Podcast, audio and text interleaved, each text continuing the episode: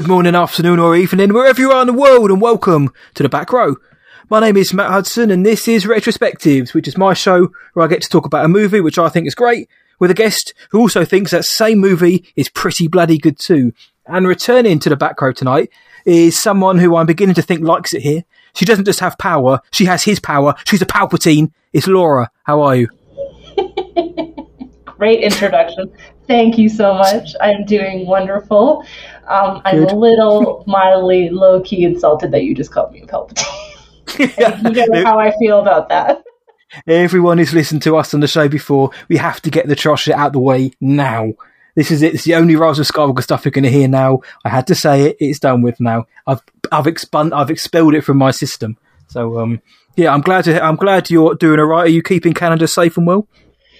Uh, I am. I am all by myself, actually. Yeah, good. So you're just carrying that country on your shoulders. Um, hey, hey, Canada, Bas- follow yeah, me. basically, I That's how you talk. wear my crown and I walk around. And Yes, it, resident Canadian royalty, Queen of Canada, and all that. She she loves it. Um, so we have spoke. What we spoke. We spoke on Apollo thirteen and A League of Their Own, haven't we? Before we have, and we did a music We did. we did. scores and really fun. It was, and a lot of people seem to enjoy that one. Um, it seems to be quite popular, even now, probably two and a half years late. I don't know when we did that, but it's at least a couple of years ago. Um, but that was a lot of fun. So go listen to that. But Lora's been on the show a few times. Um, she's my buddy. I can't do her accent, but we do like talking film together. And tonight we are talking about a bona fide classic horror film, Scream. So before we dive into everything we like about it, let's get the admin out of the way. It was distributed by Dimension Films and released on the 20th of December 1996, directed by Wesley Earl Craven himself. Wes Craven? And it starred, here we go, Neve Campbell as Sidney Prescott, Courteney Cox as Gail Weathers, David Arquette as Dewey Riley, Matthew Lillard, Stu Macher, Skeet Ulrich as Billy Loomis, Rose McGowan, Tatum Riley, Jamie Kennedy as Randy Meeks, Stephons Henry Winkler as Arthur Himbry, and Drew Barrymore as Casey Becker. It was made for 15 million bucks and it made 173 million worldwide. Today's money, it's 26 million versus 302 million, so it made a ton of wonga back. Uh, it didn't win anything or wasn't nominated for anything at the Academy Awards. It's a horror film, go figure. But it did win the best horror film at the Saturn Awards that year, and a couple of and a handful of best actors, actress, sorry, best director you know miscellaneous awards around the globe. So, Scream, tw- just it's just celebrated its 25th anniversary, which sounds mad. So. I've got to ask you. This came out in 1996. We are basically the same age. How old were you when you first saw this? I was, I believe I was about 12 years old. Yeah, Yeah, yeah. I an 18, didn't get Lora. to go see this in the theater uh, here in Canada because it was rated R. Um, But like every uh, rated R film that came out onto video, we would rent them at like you know sleepovers and watch them. And you know this was this was one of those movies that became a very popular rewatch for me and my friends. yeah.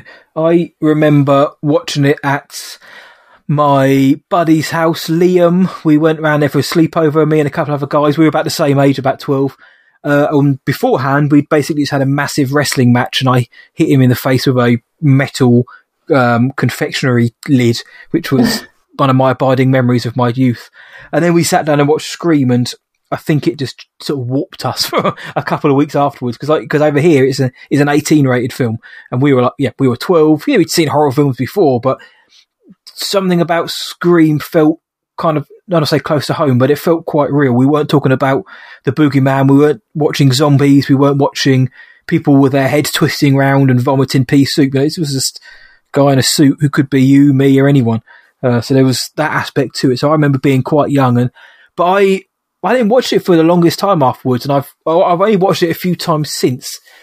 Not for any bad reason, hence why we're talking about it. But I was so so excited to be able to talk about this film because I wanted to rewatch it. But I guess the reason why we're talking about it is because we both think it's bloody good. Why is the question? What is it about Scream? What is it about this film which makes you say, "I love this film"? Uh, I want to say that okay, I'm not very well versed in horror movies. I'm, I'm not mm-hmm. like you. I don't have like a collection of horror movies that I watch regularly. You're not a freak like or me. a podcast about where you like literally talk about them. But I feel like this was the first sort of modern day slasher film mm-hmm. that had come out, and it was sort of a mix of. Uh, it's kind of considered like a comedy, I think, as well as a horror film. You know, because yes. you have characters like Randy and and Stu who who lend so much like uh, comedic what, what word am I looking for? Like value, the, the, value to this to this movie, and there's a little bit of um, mocking and breaking down of the tropes in this film that I don't know. And I think seeing actors like Neve Campbell and uh, maybe even Rose McGowan in a film, you know, because Neve Campbell had been on Party of Five at this time, and that show was pretty popular, and I think mm-hmm. it had gone for about five, six seasons, or something like that.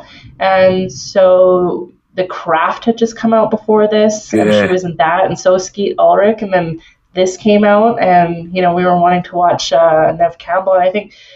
Honestly, I think it really had a lot to do with the opening sequence with Drew Barrymore that kind of caught all of us sort of off guard and um, yeah, I, I, honestly don't know what drew us. I think also too for girls, um, for straight women anyway, we ha- kind of had a crush on, uh, on, on our favorite murder boy in this film, and we won't give it away just yet. But you know, there's some aspects of it. I don't know what I can't really pinpoint exactly what drew us to watching this movie over and over again. Seriously, it's a bizarre movie to want to watch more than once.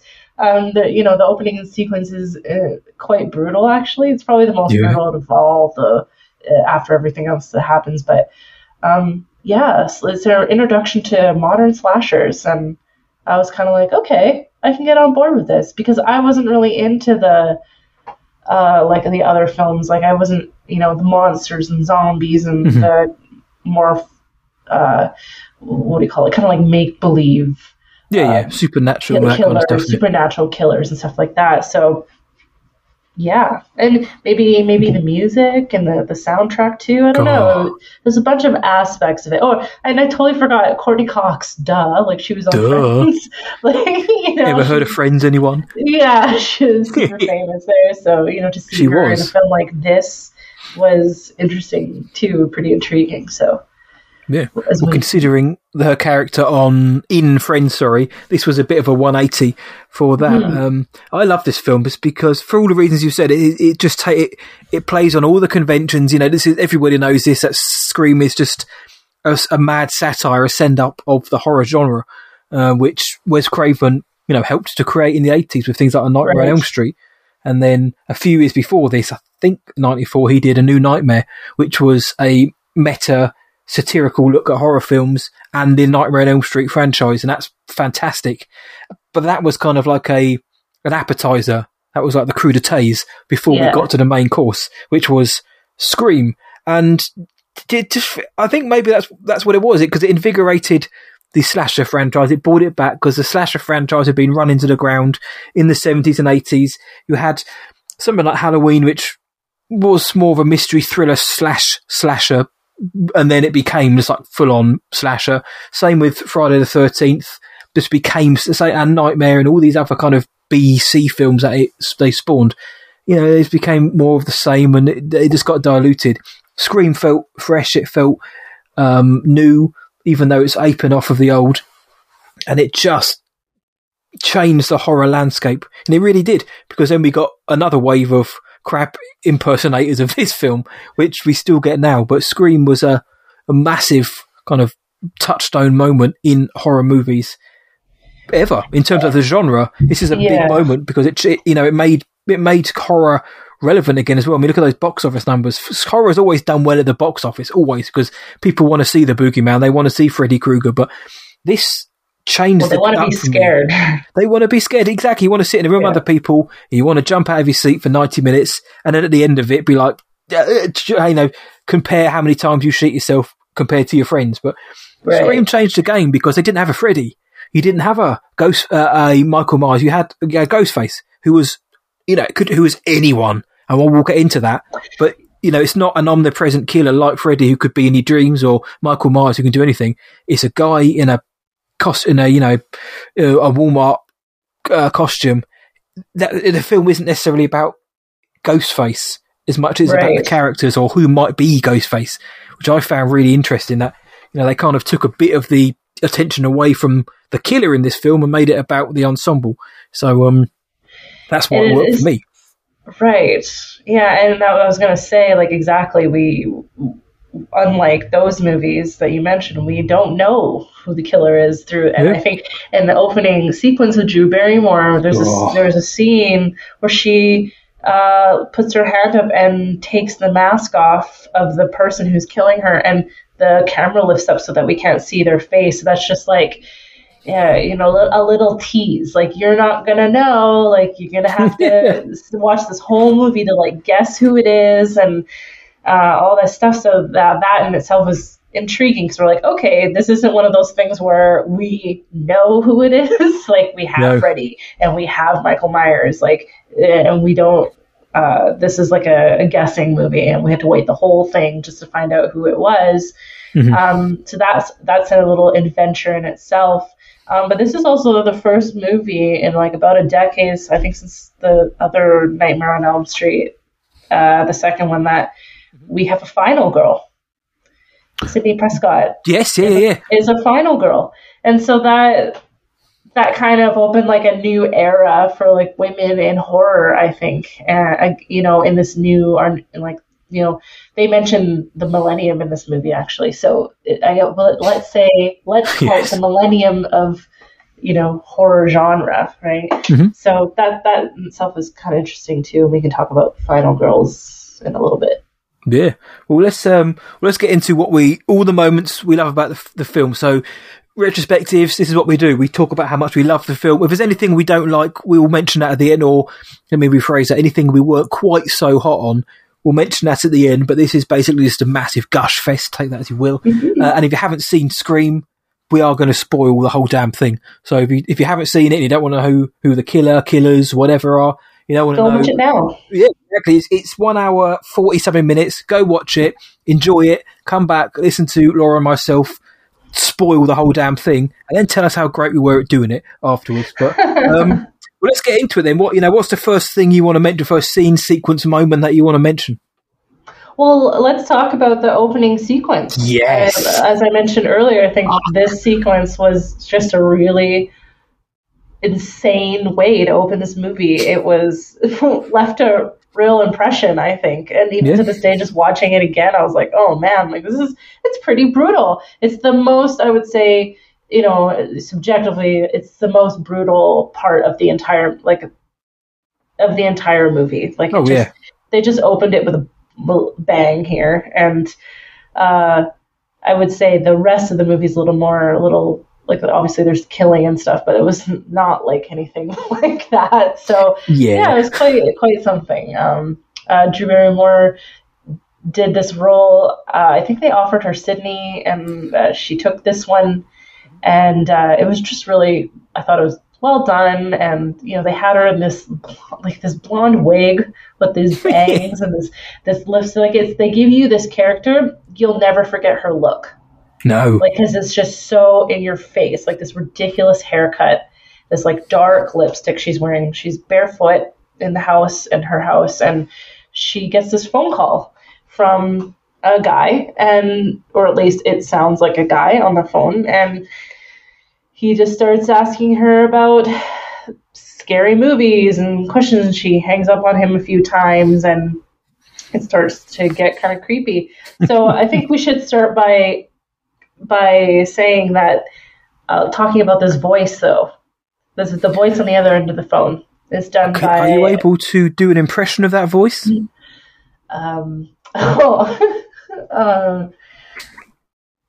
Hello, Sidney. Yes, that's the best I can do.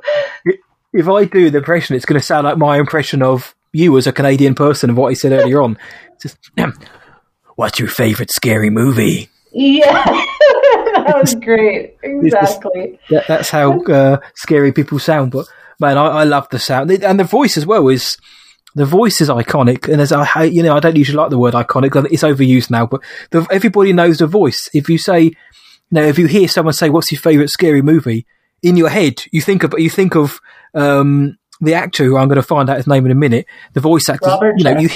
Thank you so much. The Queen knows her stuff. You think of that voice, you don't, you, and you probably say it back to your mate as well. Yeah, the, just hearing the opening is, to, I think, it's poss- it's one of the best opening sequences of any horror film ever. And I do mean that. I genuinely do think one of the most strongest opening because we've just said how the film is, you know, satirical. It's got some fun elements, say fun, like dark comedy elements to it. But this is like legitimate horror. Yes, they kind of, it's Wes Craven, you know, throwing in things about uh, Friday the 13th and The Nightmare on Elm Street. Oh yeah, all the other films are shit. You know, there's a bit of fun there, but it's a legit, legitimate horror scene. You know, Drew Barrymore acts the hell out of this. She's you can she looks like she's actually there being stalked by this madman. Her boyfriend's tied up. He get cut up, and then it's the cat and mouse in the house, and obviously what happens to her.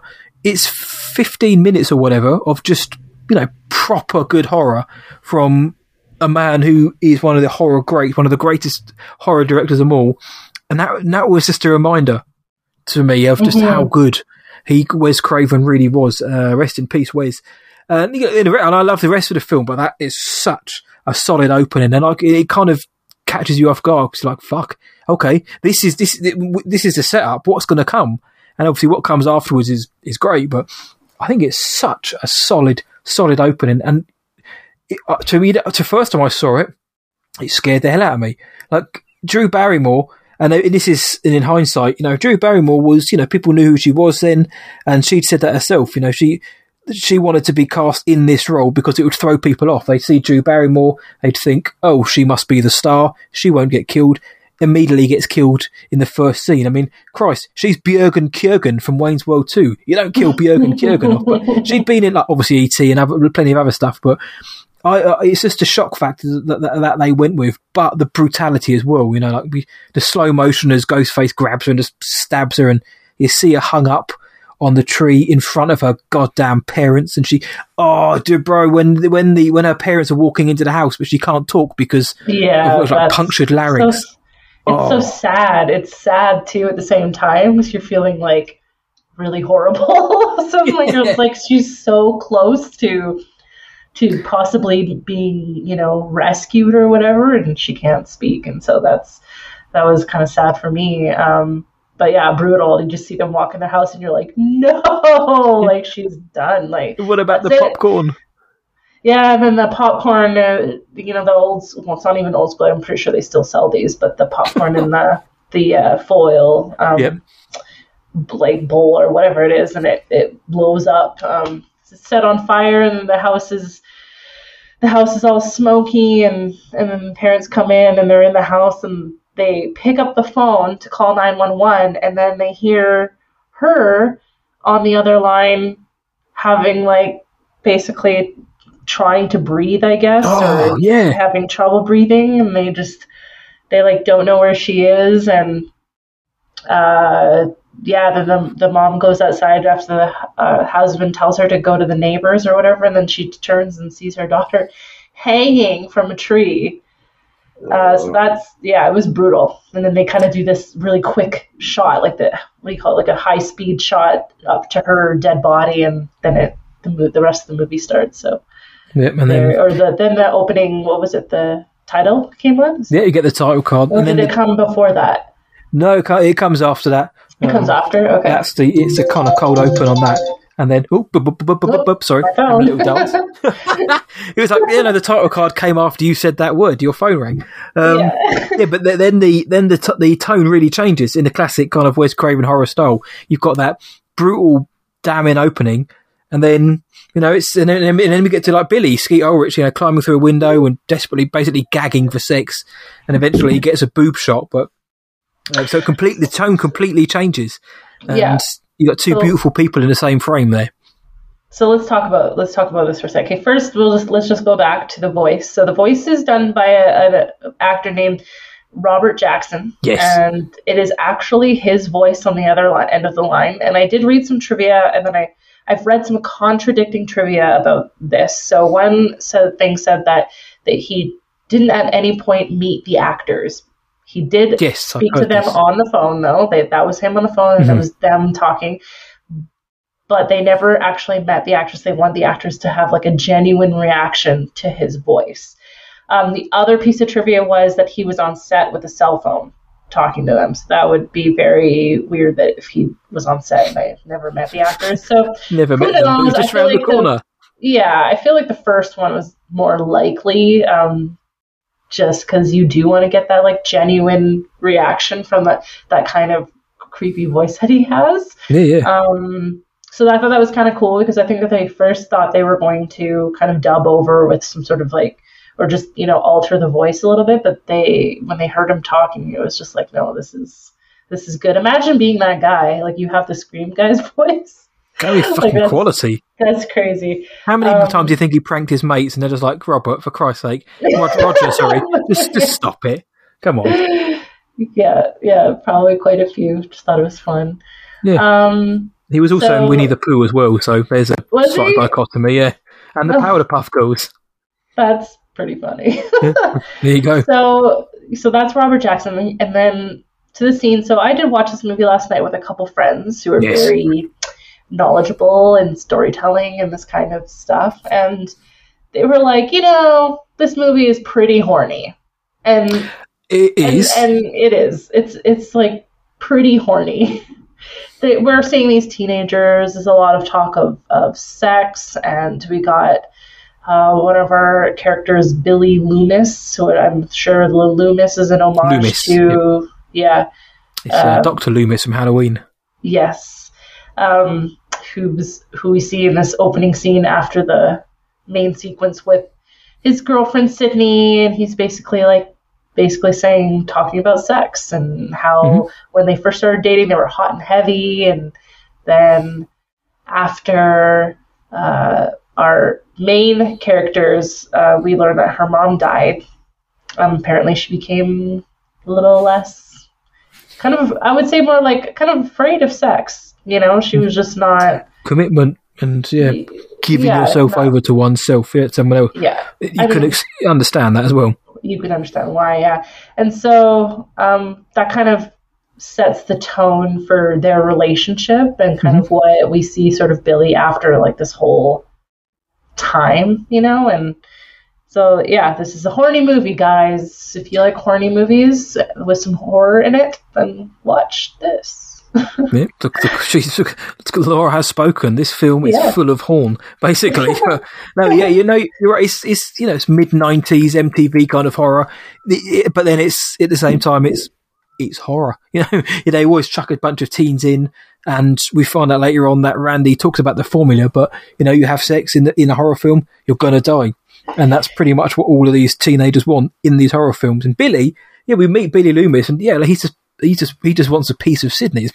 It's, basically he climbs through the window simply for that reason. She's like, no, because he said, "Oh, I saw The Exorcist on TV and it made me think of you because it was heavily edited for TV." I was like, "Well, that's no way to watch The Exorcist, mate." Oh, if that was me, I'd be like, "You know what? Don't worry about the girlfriend. I'm watching The Exorcist, best film of them all."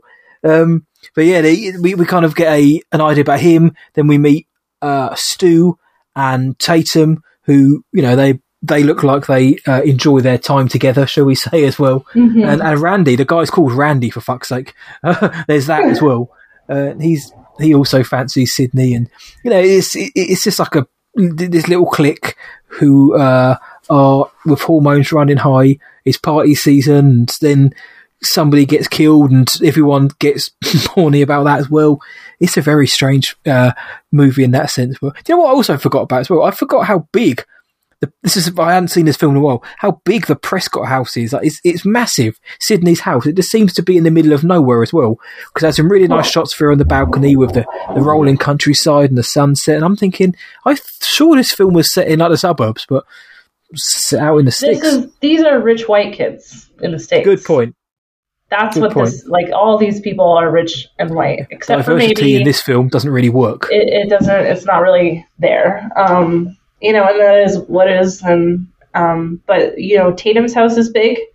Sidney's house is big. Uh, Stu's house is big. Stu's house is big, and then we don't get to really find out anything about about Billy. But Billy's probably live in Um, a shed just- somewhere. yeah, miserable guy. Um, but that's basically what they're trying to show us in this is Yeah. that you know it's these are all like rich suburb, small town white kids. Uh, yeah. So one of the things that was discussed last night was like the kind of the horror movie tropes and Yes. how it relates to this movie and how we actually there's a few things. So one of the things I noticed was a lot of the stuff that happens in this movie is basically told to you right before it happens. Mhm. It's like someone says something and as like a joke and you kind of don't pay attention to it, but then it happens either right Yeah. after or like later. Right? And so they're basically telling you what's happening throughout this movie. There's also the trope of like um as I was talking about how this movie is like kind of horny, just the the final girl thing and and the uh what is it like sex versus like the getting killed thing like what Randy Mhm. says you know Yeah. um if you have sex you're going to die um if you know if you don't then you're likely going to survive or whatever and we know what happens at the end of the movie and why why uh, Sidney ends up being a final girl and so what it's doing is I in my opinion it was kind of he was Wes Craven's kind of like mocking these tropes Yeah. or no actually it's Kevin Williamson that wrote the screenplay Kevin Williamson wrote the script. Yeah. they're they're mocking the tropes while also breaking them down throughout the movie right so Mhm. they're telling you all these things about horror movies and all the the rules and things like that and then they're breaking all of these rules so that was kind of the unique thing about Scream at this time that it, that it didn't follow all the it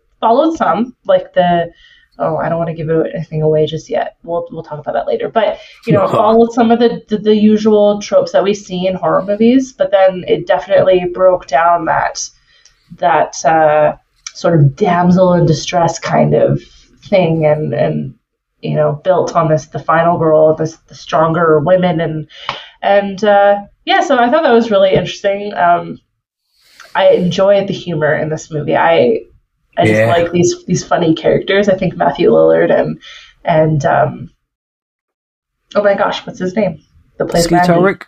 No, Oh, Randy. Oh, um, oh, Randy, you naughty boy. Jamie Kennedy. Jamie Kennedy. Yeah, I just really love, uh, just really love how they incorporate the humor in this. I just think it was super fun. Um, uh, yeah, so so you know it's interesting. I it's uh, it's definitely one of the first movies, not completely unique from horror, but I feel like it was one of the first movies of its kind in this time. Like I Mhm. said before, and uh, as you as everyone knows, the continuation of the Scream series has now gone on to five movies. The the fifth one coming out next year, and I'm or- Yeah. yeah, next year, and I'm very excited for for that. So Yeah, we'll uh, we'll mention that at the end. Then to kind of we'll you know dip our toe in the water of two, three, four, and the upcoming one, and how Yeah. this you know what they how they compare to this. And. But you're right. No, they do. Uh, there's a moment in this where Sidney she gets her first call from Ghostface. And she's like, oh, you know, those stupid horror films where the the the damsel in distress, like you say, and then they, she runs up the stairs when she should be running out the front door, and then within like two minutes, Ghostface is in the house. Sidney's just she looks at the front door and runs up the stairs, and it's you know, it's that kind of after she had mentioned that she doesn't watch horror movies for this very reason because this it's is always not some going to go the way you like think. bimbo, big boobed woman who always runs up the stairs when Yes, she's it. running at the front door, and then she does the exact same thing. exact later. same thing. But but and then but then she, uh, her and Billy do the horizontal shuffle during the film, and and you know as you'll find later on in the film, that is um that trope is averted. The "I'll be right back" trope is kind of averted as well. But it's you know it's Wes Craven and Kevin Williamson having a bit of fun. You know Wes Craven in his films is is guilty of doing all of those, and he knows that.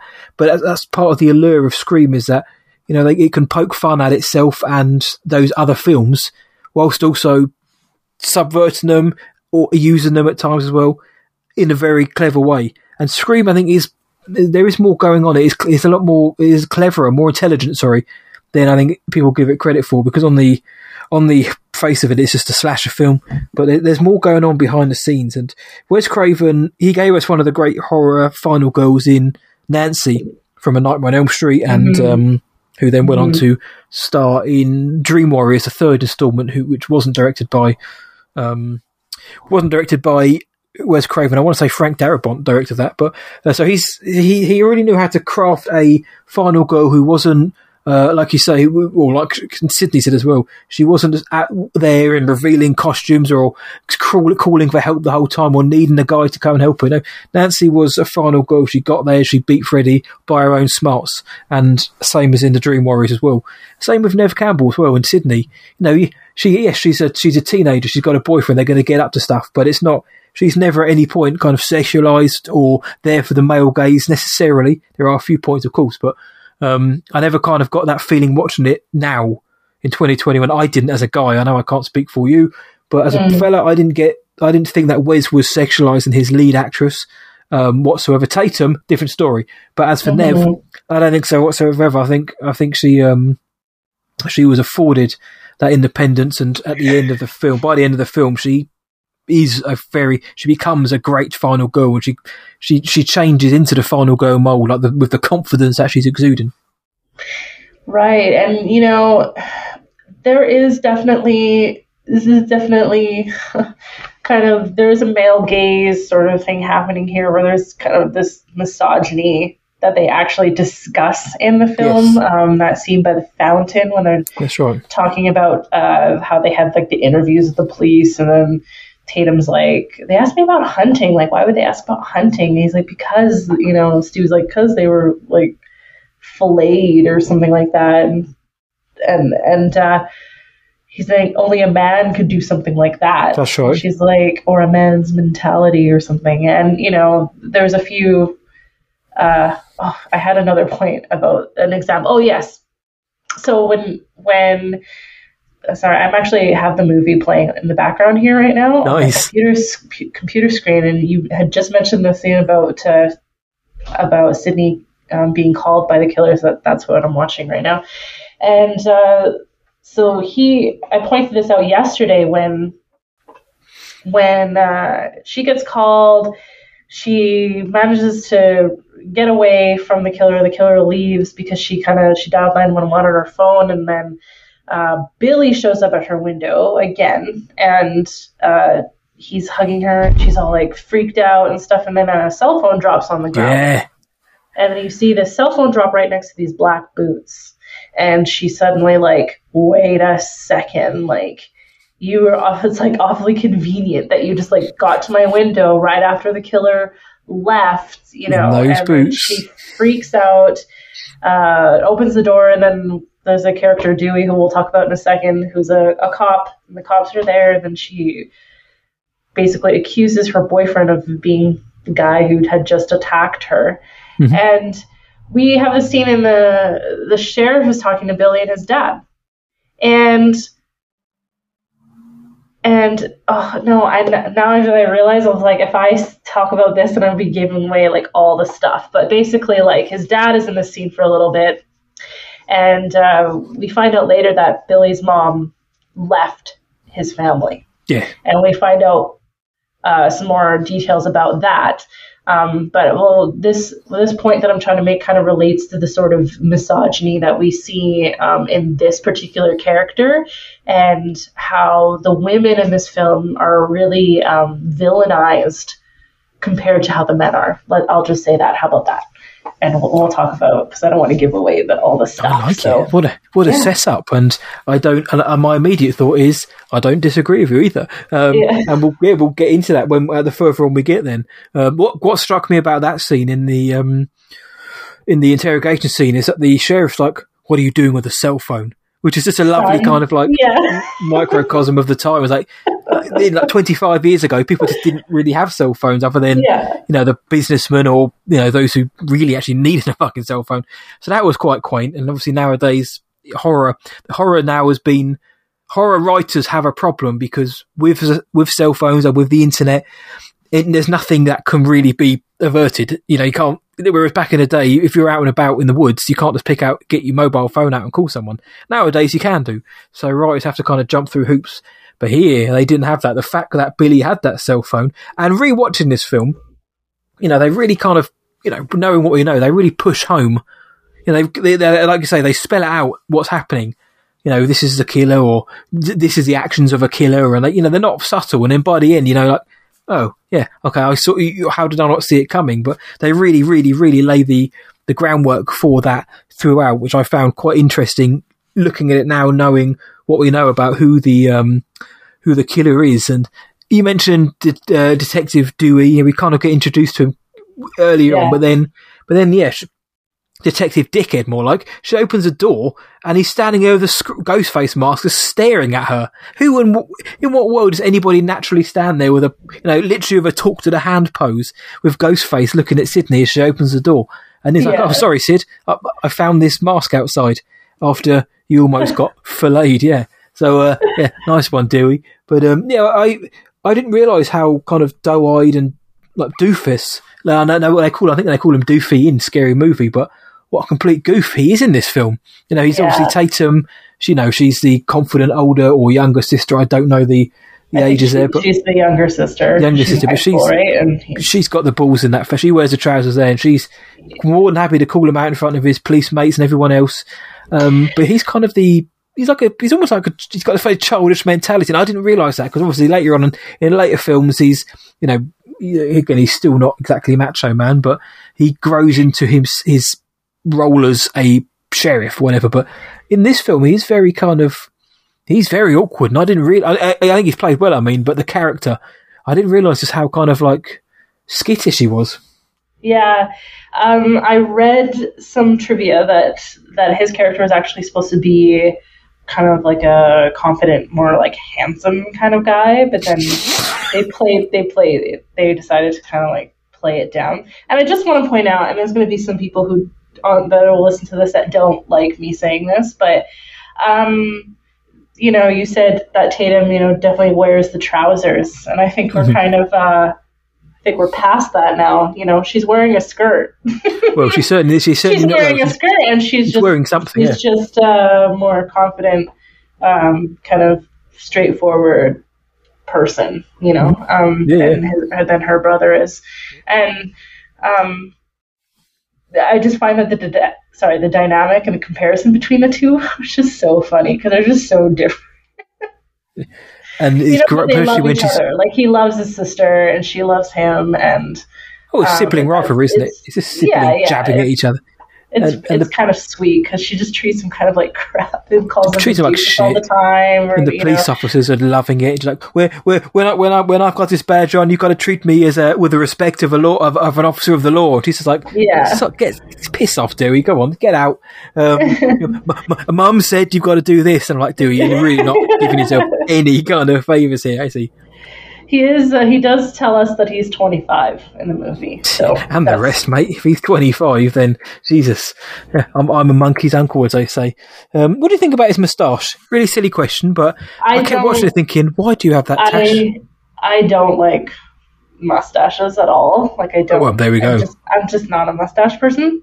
Uh, but uh, I think they maybe get it to give him kind of this look you know, this look of maturity. Like you put a mustache on, he might be respected a little bit more. And I think maybe that's why he wears it. It didn't um, work um, because he knows that people at people at work and just people in general just treat him like, you know, like he's a kid. And I'm just at the scene where they're at their Tatum and, and Dewey's house, and oh, that's the other thing. He still lives with his parents. Yes. Right? yes. you know, Wolf, well, willingly. Yeah, and. Uh, Sidney gets a call from the killer and at this house, and then uh, they leave the phone, and the girls go in the room, and the mom follows them, and then Dewey just looks at the phone, and he goes and picks up the phone. He's like, "Hello." like, what he says it. Trying to be Hello. like tough and, and cool, you know, and you know he goes, "Hello," like just is hilarious. He's like me when that. I talk to the big boys. Hello, mate. Hello. Hello. I, I, did, I got. I actually have that note. Uh, it just says after the after the killer, um, uh, after the girls go, killer killer's still there. hello. I've got that's my note. I did laugh at that yesterday because it's, it's it's trying to be the tough guy, but also he just doesn't. It also shows that he, he's a bit naive, and it's like you know this this guy is a murderer, and he's just picking up the phone. Hello, what's he going to do? Have a conversation? Um, you know, most people be like, right, I don't know who you are, but we're going to catch you, and he's just like, hello. so yeah, Dewey is um he, he he grows into his character across the four released films, and you know whatever you think about Dewey, he certainly starts off with a um he starts off with a bang. What about Gale Weathers, one of the most ridiculous names Gale in all Weathers. of horror, and it's Courteney Cox, yes, who is the uh, on the road to becoming a megastar from being in Friends. So Uh, I'm, what do you think I'm about at her? the scene right now where Sidney is approaching her the night after she gets that phone call. So Billy, at this point, Billy was in jail that night. Last night, he's in jail because she accused him of being the, the guy that was in her house that attacked her. But then she gets a phone call. So now she's like, oh, okay, she pointed the finger wrong. And, you know, Billy's out. So Gale's out of her school again. And she has one of these, um, these haircuts, like just the hairstyles that they gave her just to look like this really uh, I don't know. I don't know how to describe this person, but you know how like in Friends, Jennifer Aniston was known for that haircut she had in season Yep, season Bob. one, and it became like super famous. She has a very similar haircut here, but with some bangs, Oh, the and bangs uh, it go, has go like hard. highlights, and it's just so bad. It's just layered horribly, but it, that's on purpose. Like everything they do is on purpose. You know, Oh, oh, she's of course. supposed to look like this, like stuck up, uh, like journalist, white woman. I don't know. Like it, it, it's just the look is spot on for me. She's just with- aloof, with isn't her she? attitude. With her attitude, really. Um, so I just think it's like super funny. So they're having this sort of confrontation right now, and so what we find out is that Sidney's mother was raped and murdered, and Gale covered that trial and the story while it was going on, and she wrote a book about it afterwards. And in her book, she says that she thinks uh, the man who was accused of killing Sidney's mother is innocent. And they kind of start a little bit rehashing the details here about what happened. And uh, so this is why this is why this is how Gale Weathers is attached to Sidney, and this is why she continues to kind of pursue this story and what's going on here. So that that's kind of an interesting, you know, for a teenager to know this like very quite a famous reporter, um, and this reporter sort of after this teenager for basically putting what she thinks is this innocent man away in prison, right? So that's kind of an interesting side story there. Um, um, but I'm not sure. I'll give you a little piece of trivia because I'm not sure you know about this. But right before that scene happens, Sidney gets out of the police car because Dewey gives her a ride to school, and this this reporter is there and says, asks her, hey, Sidney, something, and she's like, people have the right to know. Do you know who that person was? Do you know what? I didn't know who it was. Do you know who It's- that person? I, I, do, I do because yesterday I, I never knew until yesterday when I watched it and I saw Yeah. this reporter and I was like, hold on, who I recognise that? So I, I, re, I rewound it. Sorry, re- rewound it as, if- as if it's a VHS. Yeah. I went, I, I, I went back using the remote control and I was like, and I paused it. I thought, fuck. Because at first I was like, oh, Carrie Fisher because of the hair. But then I was like, Yeah. oh, fuck me, it's Linda Blair. And I had to go on IMDb. I was like, it's Regan. Yes. so I was pretty, I was pretty happy to see that. Yeah, I thought you'd like that. Is it, you know, Yes. for those who haven't listened to or maybe don't know, uh, I think everyone should probably know Matt's favorite movie is Ah, The Exorcist. And good date movie. Yeah, yeah. I'll just ask Billy. Uh, Billy yeah, thought right. so Apparently reminds got a flash of boobs. And, because of it. So um, I'm not condoning any of that. Um, the yeah, uh, I, I gen- genuinely had no idea until yesterday. Upon, I didn't know until yesterday. from when we're recording, and this film's been at 25 years. Now, I don't pertain to know every everything Linda Blair's ever done, but I've seen this film a few times, and it's never, ever dawned on me. I got the other references to the, the horror films and that, but I never, I I never saw Linda Blair until yesterday. So, Yeah. look, any film which can show me something new after 25 years, I'm here for. Yeah, so that's a cool little cameo. Um, uh, I have another. I have a fun fact. Um, so the use of caller ID increased more than threefold after the release of this film. Yeah, I I bet it did. Man, caller ID, but people probably because people just didn't want to know they what they needed to know who was calling. Because Yeah. you know, based on this film, any old uh, any old uh, voice actor could ring up and what's your favorite scary movie? Canadian accent. But now, but your caller ID, suddenly people feel a little bit safer. And I guess that's before they realised that they could withhold their number on caller ID, which as soon as I realised I could do that, I was like, great. Uh, not for any nefarious reason, but um, I don't think at the time people knew they could do that. And with a film like Scream, I'm not going to compare it to, but you know, Jaws made people scared of the water. I imagine Scream made people more aware of who was phoning or the need for that security. Maybe. Yeah, yeah, uh, I would have felt the exact same way. Caller ID was amazing back in the day, like you know. to have caller, Caller ID, ID meant like because it was a there's a cost to it. Um, I think later, as it was you know more popular, they stopped charging people to have caller ID. I think so. When someone's Um, name popped up on the phone, it's like, God damn, this is revolutionary. Yeah, Nan is calling. wow. Or he'd, and say to your mate, so many people were still listed, right? Yeah, Like, oh, you- man. you know, all Dude, fa- yeah. every- our parents and stuff, they're all listed in the phone book. Do you so- remember the phone book? I do remember the phone book. For those who don't know, Because the the Yellow book was a Pages with all the phone numbers in. The, the, it does. It's a lot smaller now, but the phone Yes. book was a book you'd get. Fun enough, with you know, you'd have to you could opt in and out, but it had everybody's no. It would have the homeowner's name, their address, their first line of their address, or their actual address, I remember, and their home phone number. So if I wanted to find out, you know, somebody I work with I was like, oh, uh, John over at work, I'll see if he wants to go for a pint. I could pick up the phone book. If I knew what his surname was and had a rough idea where he lived, I could just ring that number and it was public information. It would be like imagine having a phone book for cell phones. How dangerous that would be now, but we it was different times back then, It was. for better it or worse. And now, if we we didn't have it, uh, we would all go crazy, like not knowing who is calling us. We already get enough spam calls as it is. Yeah, so. just, just just don't phone me. Basically, just leave me alone. it's fine. If, if Ghostface rang me, I wouldn't even answer. But I'd just piss off. He'd, move, he'd move on to somebody else just because I just don't answer the phone. Yeah.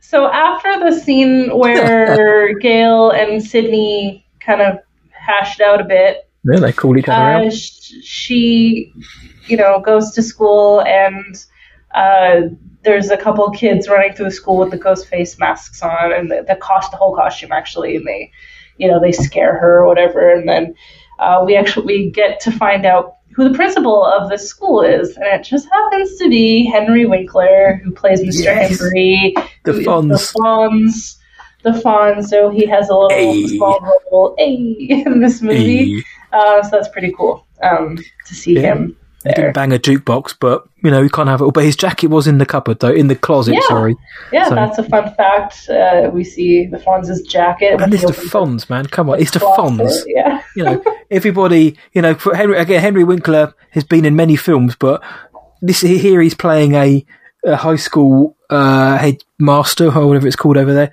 head teacher in in a horror film, and then obviously with what happens to him, it's like you don't do that to the Fonz, man, and that, that's also, I guess, part of the subversion is that you you you cast Henry Winkler. And he's playing this kind of really like hands-on, pervy janitor, uh, uh, head teacher. Sorry, like when when Sidney comes in to be interrogated by the police, he kind of puts his hand on her chin and kind of caresses it, and even the the police officers and Dewey are kind of looking like it's fucking weird. And he's he's just like a really strange old man, which is not how I think of Henry Winkler or the Fonz. And then how he goes out as well. That's not. It's like you don't do that to Henry Winkler. But then Wes Craven also makes a cameo as as Fred the janitor, dressed up as Freddy fucking Krueger, which is Yeah. pretty cool. there are quite a few callbacks to different horror movies in this in this film, and I feel like you kind of have to know horror films to get the majority of them. Um, the Freddy Krueger thing was quite like obvious, though. Even I got that. It's called Fred as well. Yeah, it is called him Fred. He's the janitor, and just, it's just really funny.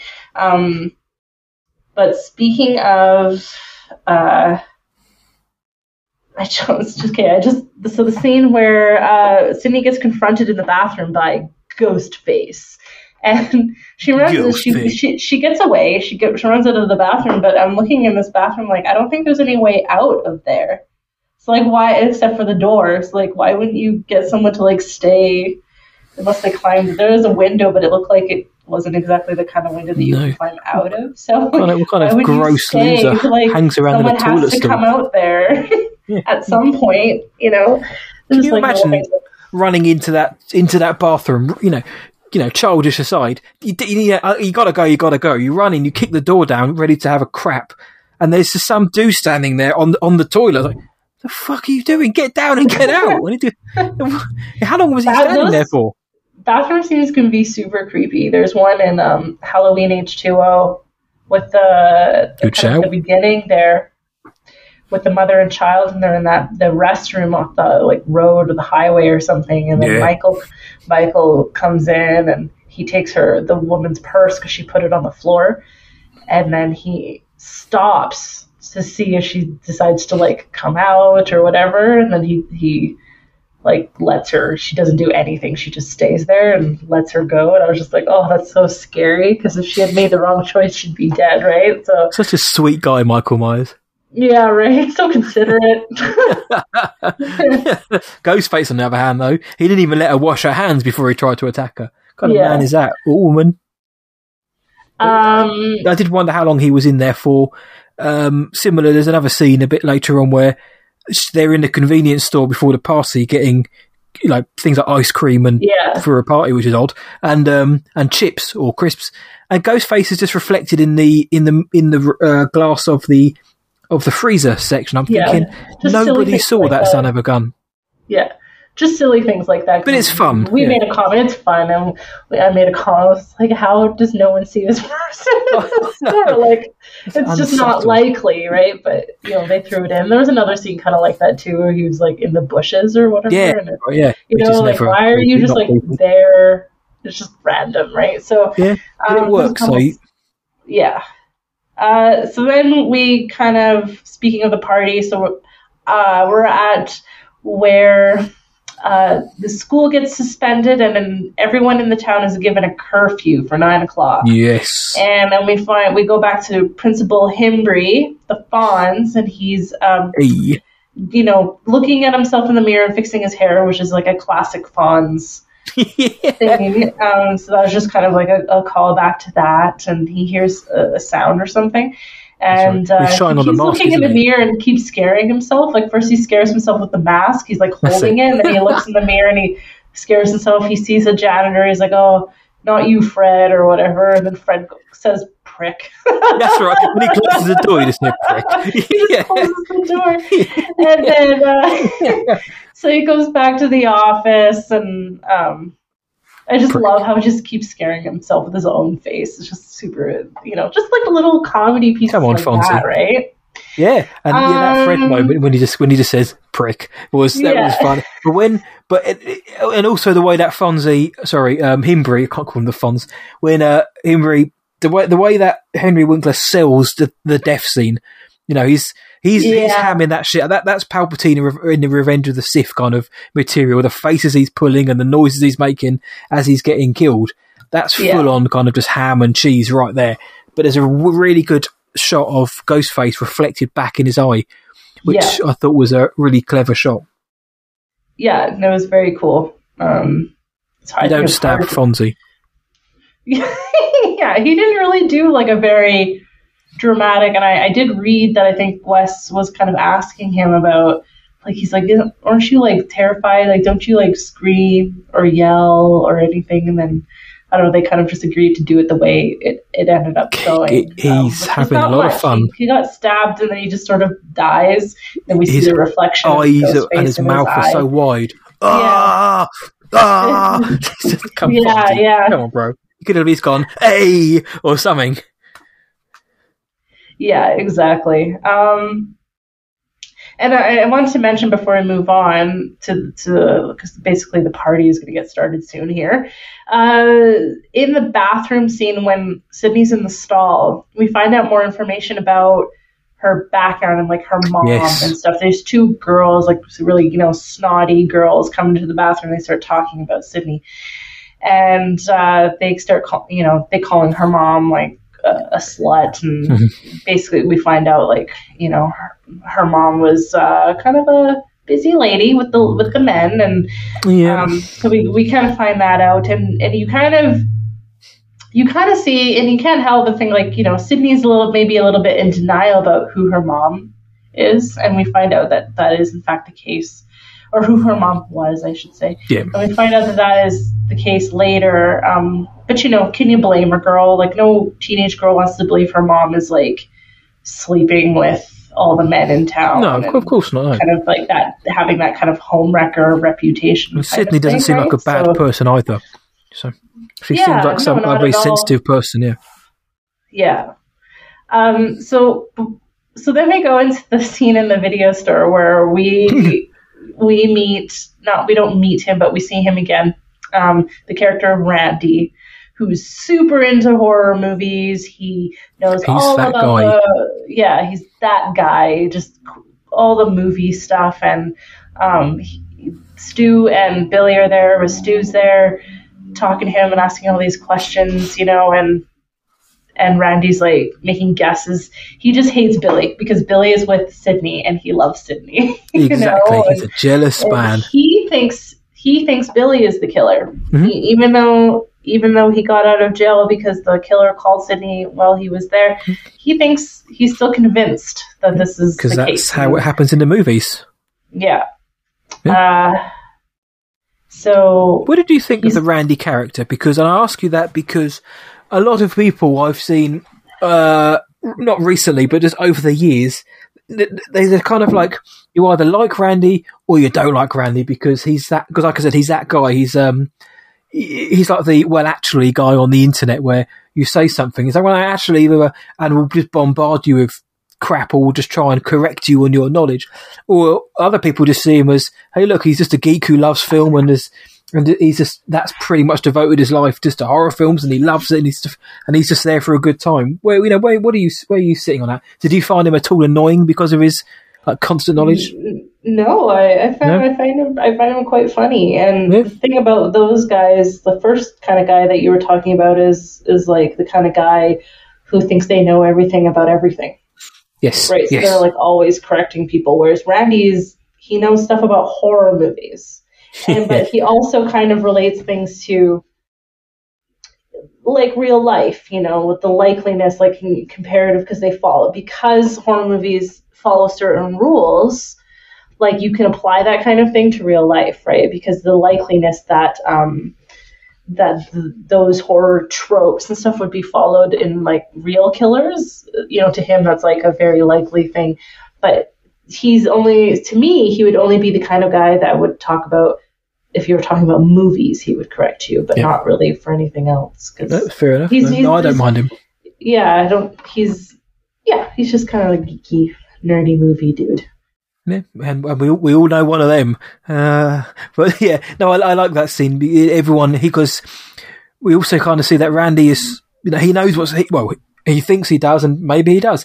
He knows what's going to happen. He knows who's who in this. He knows the formula, and he's in that, and that's exactly what he says. That there is a formula.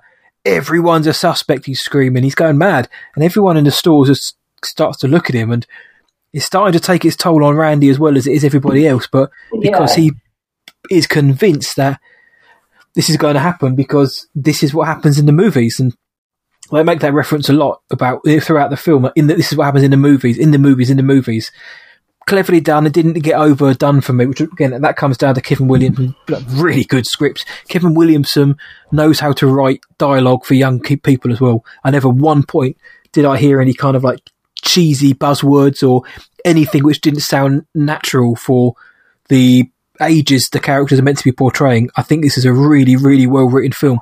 Uh, whereas I've seen other horror films or just films in general, rom coms or whatever, where you think, who the who wrote this dialogue? Did a bot write this? You know, because it does not sound natural.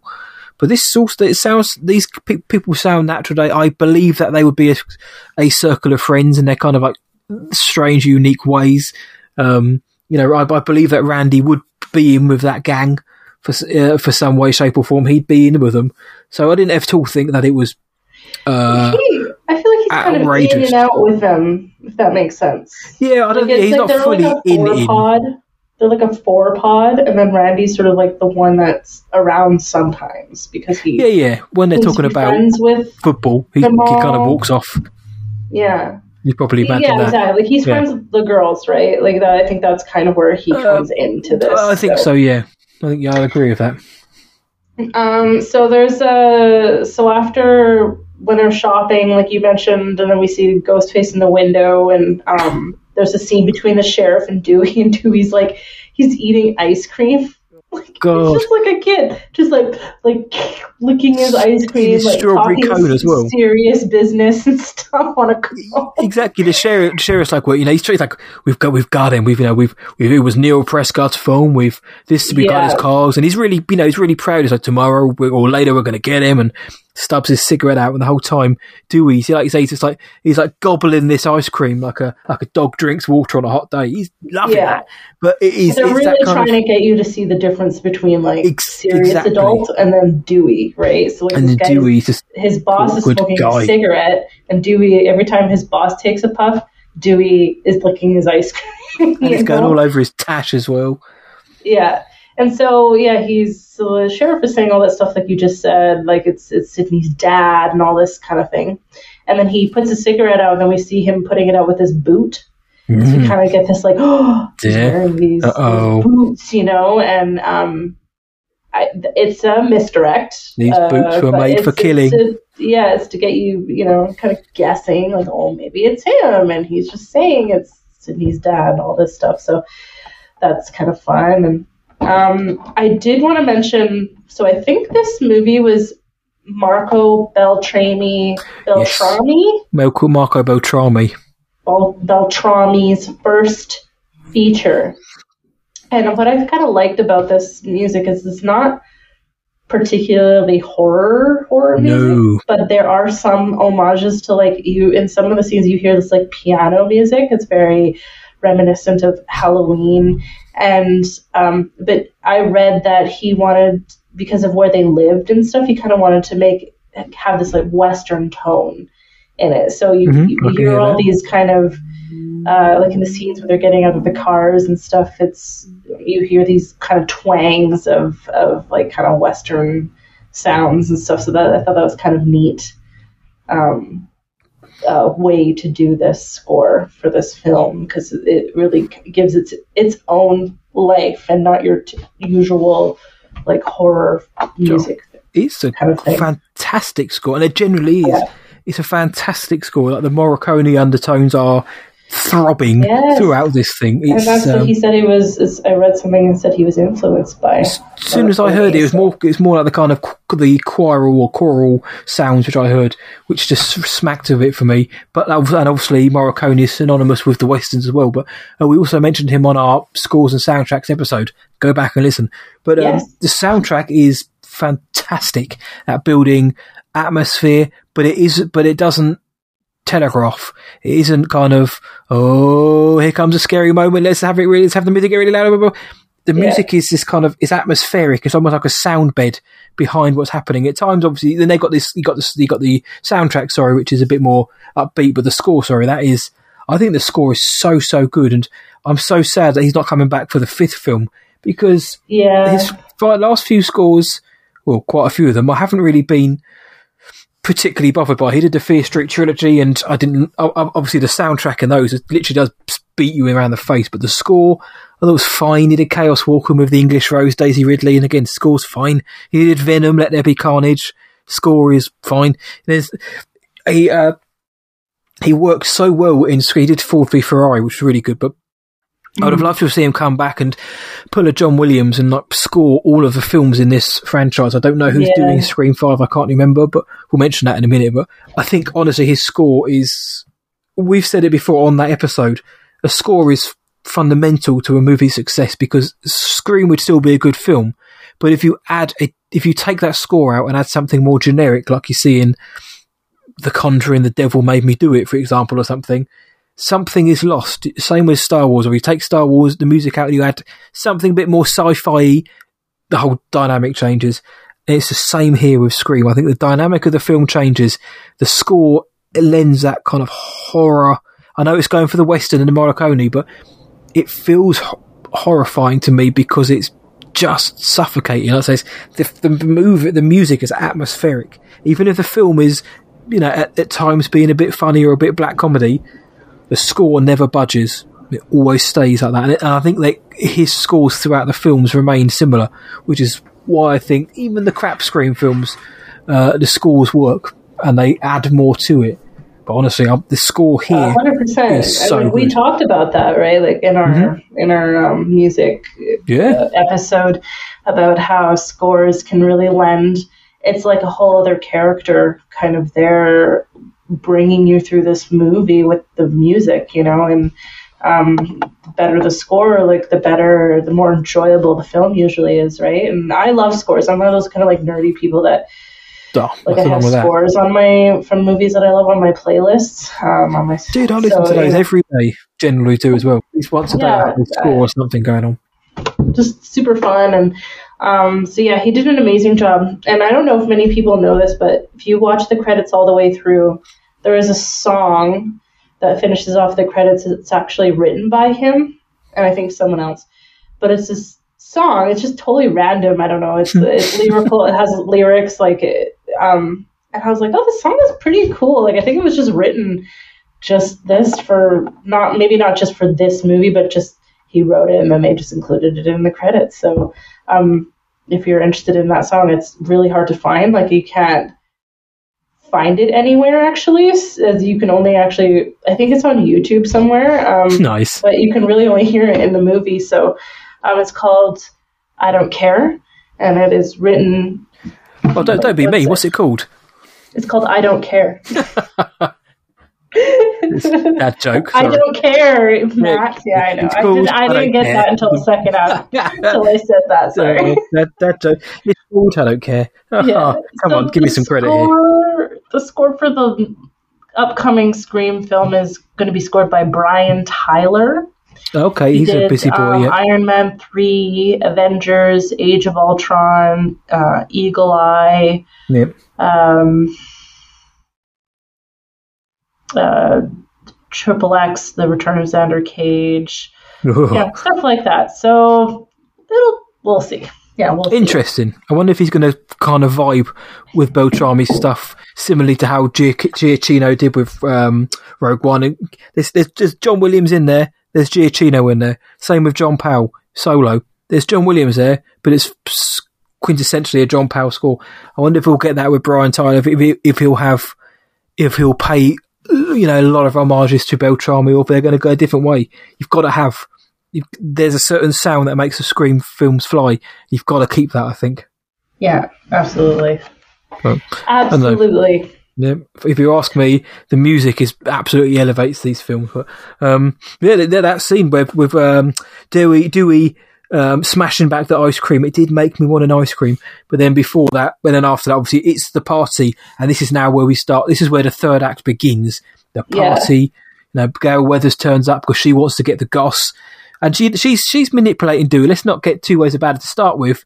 Throughout the film, she's using Dewey. She knows he's naive and he's vulnerable Oh in yeah, that like sense. she's in this She's- for herself. She's talking Oh, about yeah. book sales, like uh, you know the sacrifice of these kids. Yeah, and he, Uh, he doesn't care know, about that. She doesn't care about yeah. Dewey, but he doesn't know that. He's just like a he's like a little like uh, smitten schoolboy. But obviously, then we find, and then when they get to the party, and they're like, "What's she doing here?" And he's like, "She's with me." That's like, oh, bless him. He's a he's a, he's like a little puppy dog in love. But the the party is the start of the third act, and everything goes wild from here. And I loved it. I was here for it. Yeah, it's uh, it's a good. It's kind of cool. So, uh, fun fact: this whole party scene took 21 days to film, and this Twenty one house, days. Yeah, this house that they filmed at had just become available because the owners had like passed away or something like that, or the owner, Okay. and so you know they got this whole house to themselves. It's massive, by the way. It's just this crazy big house, and um, uh, yeah, so it took 21 days to film. They apparently the crew made shirts that said "We survived scene 118" because that's what the, the whole scene was called, and uh, the cast was call- saying that it was like the longest scene in horror history or something like that. Because like if you think about it, it's all in one place and it's just like this continuous. And it only goes over for like a two hours in the movie, but to film all these scenes is just insane, right? So. So yeah, yeah, the the last act quite fun, lots of stuff going on here. Um, so they got this curfew, and then Stu decides to throw a big uh, a rager at his house, and a bunch of people come here, come there. Uh, Dewey's there, like you said earlier, and and uh, Gale shows up because she's you know trying to get the scoop, and she wants to be there in case anything happens. Um, and then he invites her in the house, and she brings a, a little palm camera with her, and she goes into the house, and all these teenagers are oh, like love your show and all this stuff. And she's just like, oh, that's great. And she plants a camera in the living room and um, goes back to the van. And then, oh, and one of the things, so like I was saying at the very beginning, how this movie kind of, they say, it's like a lot of times they say things and then those things happen. Um, so when Dewey comes in with her, he sees like a kid drinking and he grabs his beer and he's like, let me have that son or you're too young or something like that. He's like, uh, uh, I'm just kidding. Have a good time. Have a good time. Drive, drive safe or something like that. And then you mate. see this guy later. Um, you know, something happens later where the bunch of them get up to leave because they have to go to the school, and they're all just hammered. And he's one of the guys that gets up, like he's just wasted to, and he goes into the car, and then and then he almost runs Dewey over. So it's just like you know, there's a lot of foreshadowing and the things that they say. If you, if you, the closer attention you pay to what they're saying, the likeliness that you were able to predict what's actually going to happen in, in the movies. so that I find that really interesting. Because because they almost ran him over, we then get the we then get the the classic uh, romance scene of Dewey and Gale rolling down the hill, and he just lands on top of her. And then um, really funny. and they have their little they have their little kiss. But then she stops him because and then because Neil Prescott's car is there. But no, you're, you're right. The uh, there's a lot of foreshadowing because we mentioned up top that they kind of they don't they, they explain or they signpost a telegraph where the film was going, but there are also moments like that where yeah Dewey just tells the kid who's underage, oh yeah, just go get hammered, have a good time. Twenty minutes later, he's almost running him over. But um, we get more. We also get more with Randy, don't we? When Randy's telling the the teens the yes. rules of horror but, uh, but before that, before, before that, that, though, is the, actually very big, close to like the beginning of the party. Mm-hmm. Um, they're watching horror films and they're talking again. Like, yes, you said like Randy's talking about all this stuff and about yeah. Jamie Lee Curtis and like um, sh- women showing their boobs in horror films and all this kind of stuff. And then um, Stu asks Tatum to go get well, some more beers. Asks, so tells. tells, yeah. so she goes to the garage to get some beers, and then uh, lo and behold, the door closes, and and guess who's there? Standing there, Ghostface. Oh, Ghostly just happened to be at the party, and we cannot. I cannot let this scene go by without referencing the the, the scene that a lot of people use. The, the, the, the, the screenshot, the pause moment. Tatum standing at the door and baby, it's cold outside. I think it's like it's just really, really odd. Yes. And then, but then later on in the scene, it's not. It isn't like that. I mean, she's, she, that that is not so apparent. But you know, Wes Craven because they've just been talking about girls in cinema, sorry, women in horror films, and the guys are loving the idea of just boobs. And then you cut to the next scene. Tatum's there. Yeah, I just throw throw that in again as a sort of strange um, kind of hand holding exercise that they did. Like they mentioned it, then this happens, and then um, then we get another cool line actually when she's like, "Please don't kill me. I want to be in the sequel." Uh, that's a, a, and it, it's riffing on the the well the treatment of women in horror films, but also the fact that horror films always get a sequel. No how crap they are, they usually get a sequel. Yeah. And uh, it was a fun line of hers to say, but um, I quite like the fact that she just stopped throwing beer bottles at him and just like laying him yeah. out with these beer bottles, and then I, people say that trying to escape through the cat flap was a stupid idea. It was the only way of escape. The door was locked. The only way out of there was through the cat flap because she tried lifting the door, but she, but it wasn't going. Um, she couldn't stand by the door, uh, pushing the the garage, the garage door to open because she would have got gutted. So the only way for her to go was through the cat flap. Yeah. Yeah, it doesn't sound very. It sounds quite nonsensical, but also, if someone's trying to kill me and the only, the only thing I can see is a cat flap, I'm getting trying. That's the only thing I'm using. I'm in the fight or flight moment. I'm I'm getting out wherever I can. Hmm I mean, what are you gonna do? Like you said, you know, you see a, a possible out, you may as well go for it, right? Exactly. Um, apparently, that was Wes Craven's assistant's idea was to was to put her in a to the thing. Um, And then I also read that she was so small that she actually sort of was like falling out of it.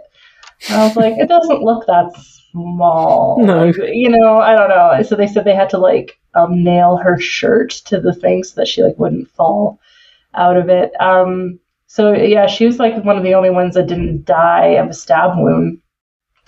Uh, Um, no, she didn't. No, not at all. Yeah.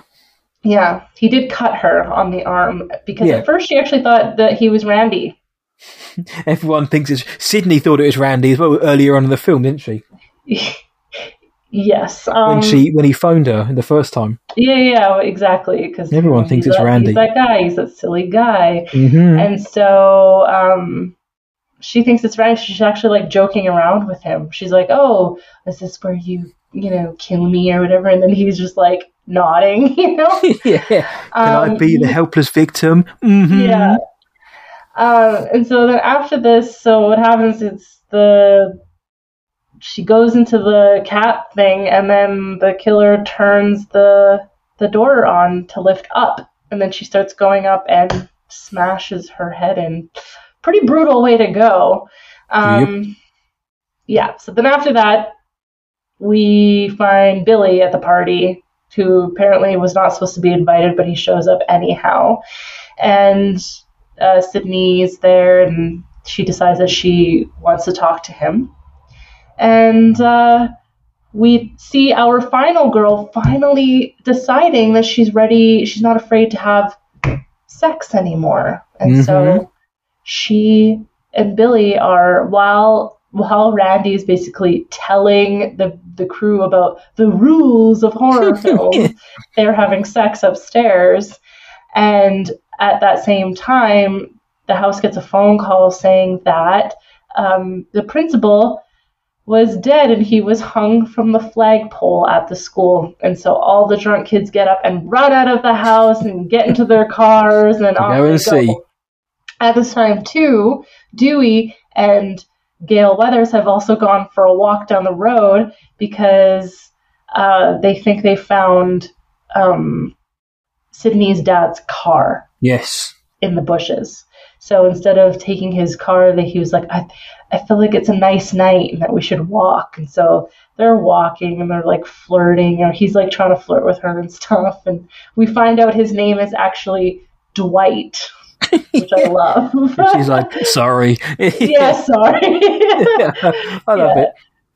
And then she would she then she riffs on her own name like Gale Weathers because it's a, it's, I sound a like a new- meteorologist or something. that's it, a newsreader called Gale Weathers. Yeah. Yeah. it's just something doesn't quite work for it there. But see, that's fun. Again, it's little moments like that where that's the kind of that's the kind of stuff I'd imagine would happen if you've got like a two people who are suddenly realising actually I think I might we quite like each other.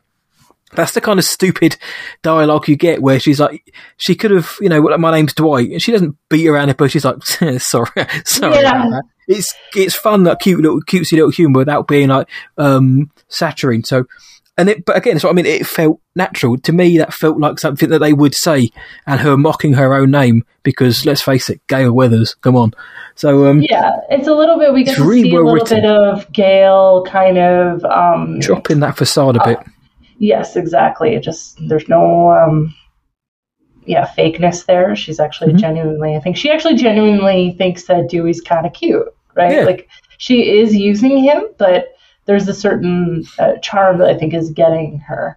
And so then like like you mentioned earlier the kids got in their they got in their cars and they almost run them off the road. They do run them off the road because they're about to hit them and they roll on Dewey like they roll down the hill and Dewey rolls on to top of her and he kisses her and it's kind of like a he seems sort of inexperienced right um and then she looks over and sees the car and she's like what did she say um Oh, she said, uh, this is I what think we Billy, found what we are looking for. something like that. And he's like, "Oh my life." Yeah, and then he's but he's just looking at her the whole time, and Yeah, she he grabs thinks that him. she's saying. Uh, it's just really funny, and she's like, "No," and like turns his head.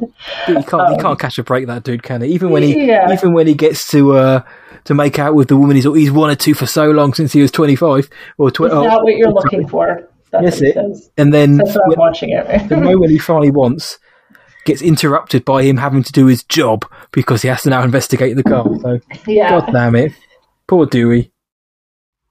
poor Dewey. Um, all right, so now we've established maybe Gale isn't like the the most heartless biatch that we've ever come across. yeah. um, so then it kind of we get back to Sidney and, and Billy post sex, and suddenly Sidney seems kind of inquisitive.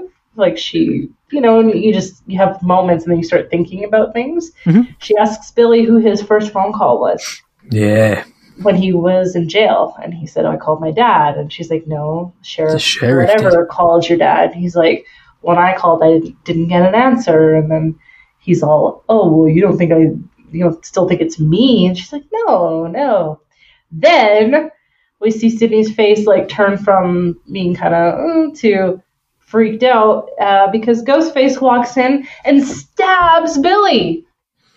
And dun dun dun. Sidney can't catch a break. She just lost her virginity to this guy, and uh, suddenly he's being killed in front of her. Suddenly and- he's being yeah, suddenly he's being sliced and diced in front of her. yeah, and it's for the audience as well because the whole because up until that moment the whole time you're led to believe it's him you know with the cell phone uh, dropping at his feet being arrested randy keeps saying keeps saying are you trying to tell me that that doesn't fit the profile of a killer the whole Yeah. time billy billy's just kind of really creepy and shady and the looks he give and the way the way he treats people you see like this is like this is like this is the killer and then that moment comes and it's like oh because you don't at any point think you know like there's one killer that's what you think shit, shit, he's just killed Billy.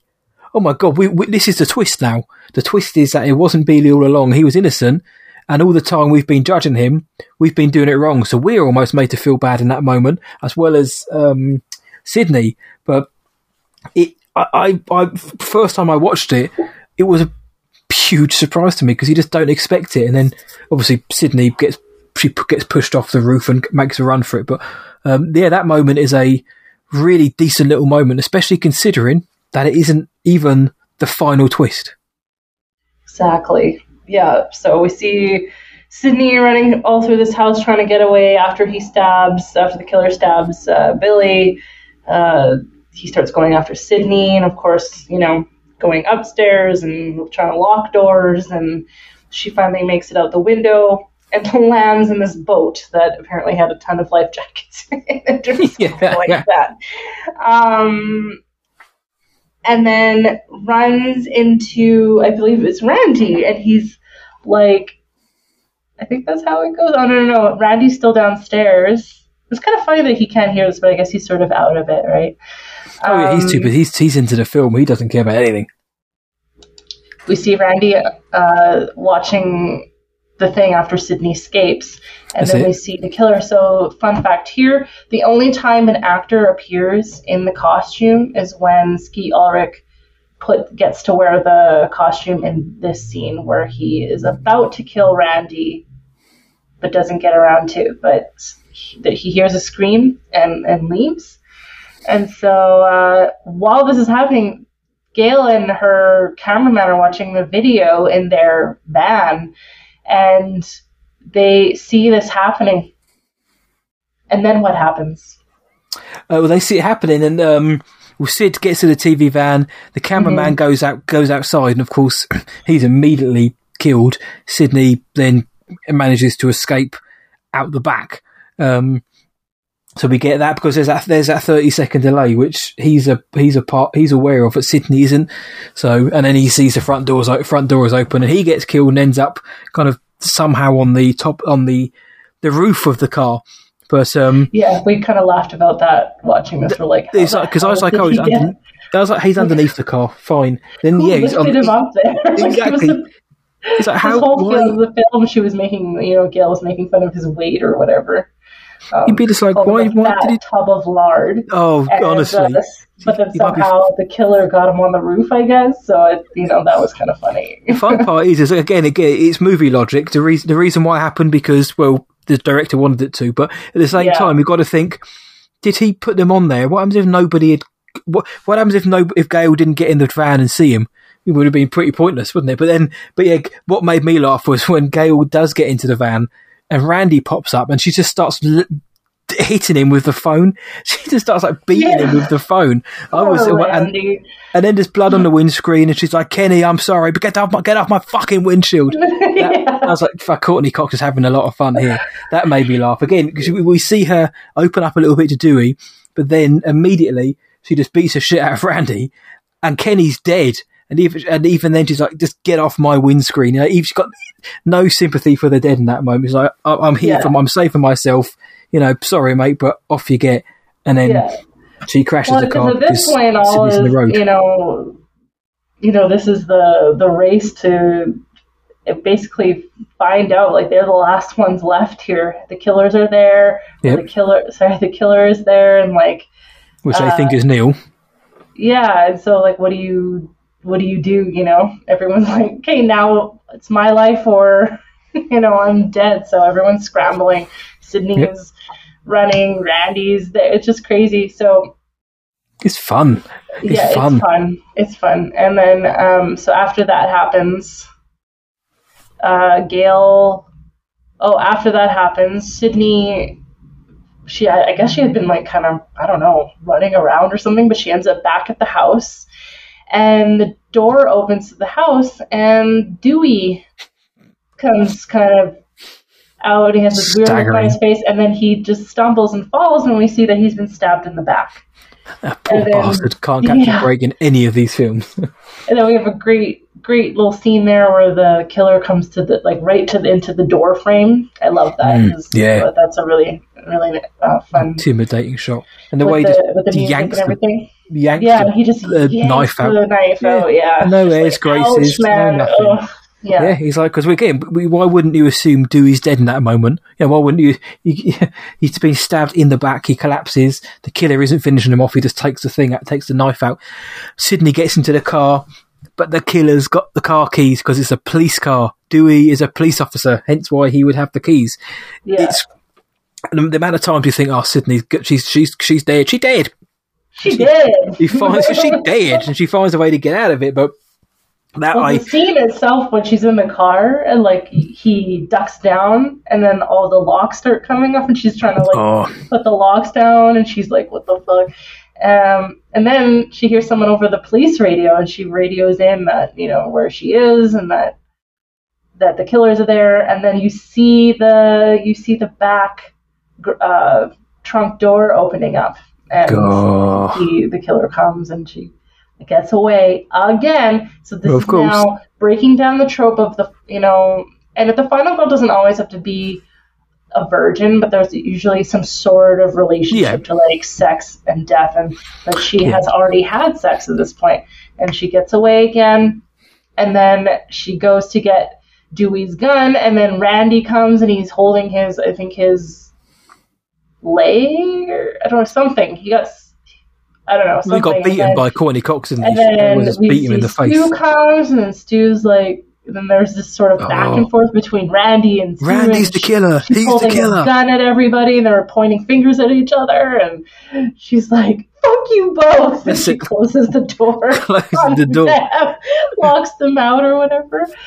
Um, and then here we're about to get to the best, the climax, the the part where we find out who is the killer. Yeah, well, the, who is the only one killer? There's only one killer in this film, so you're led to believe. Uh, uh.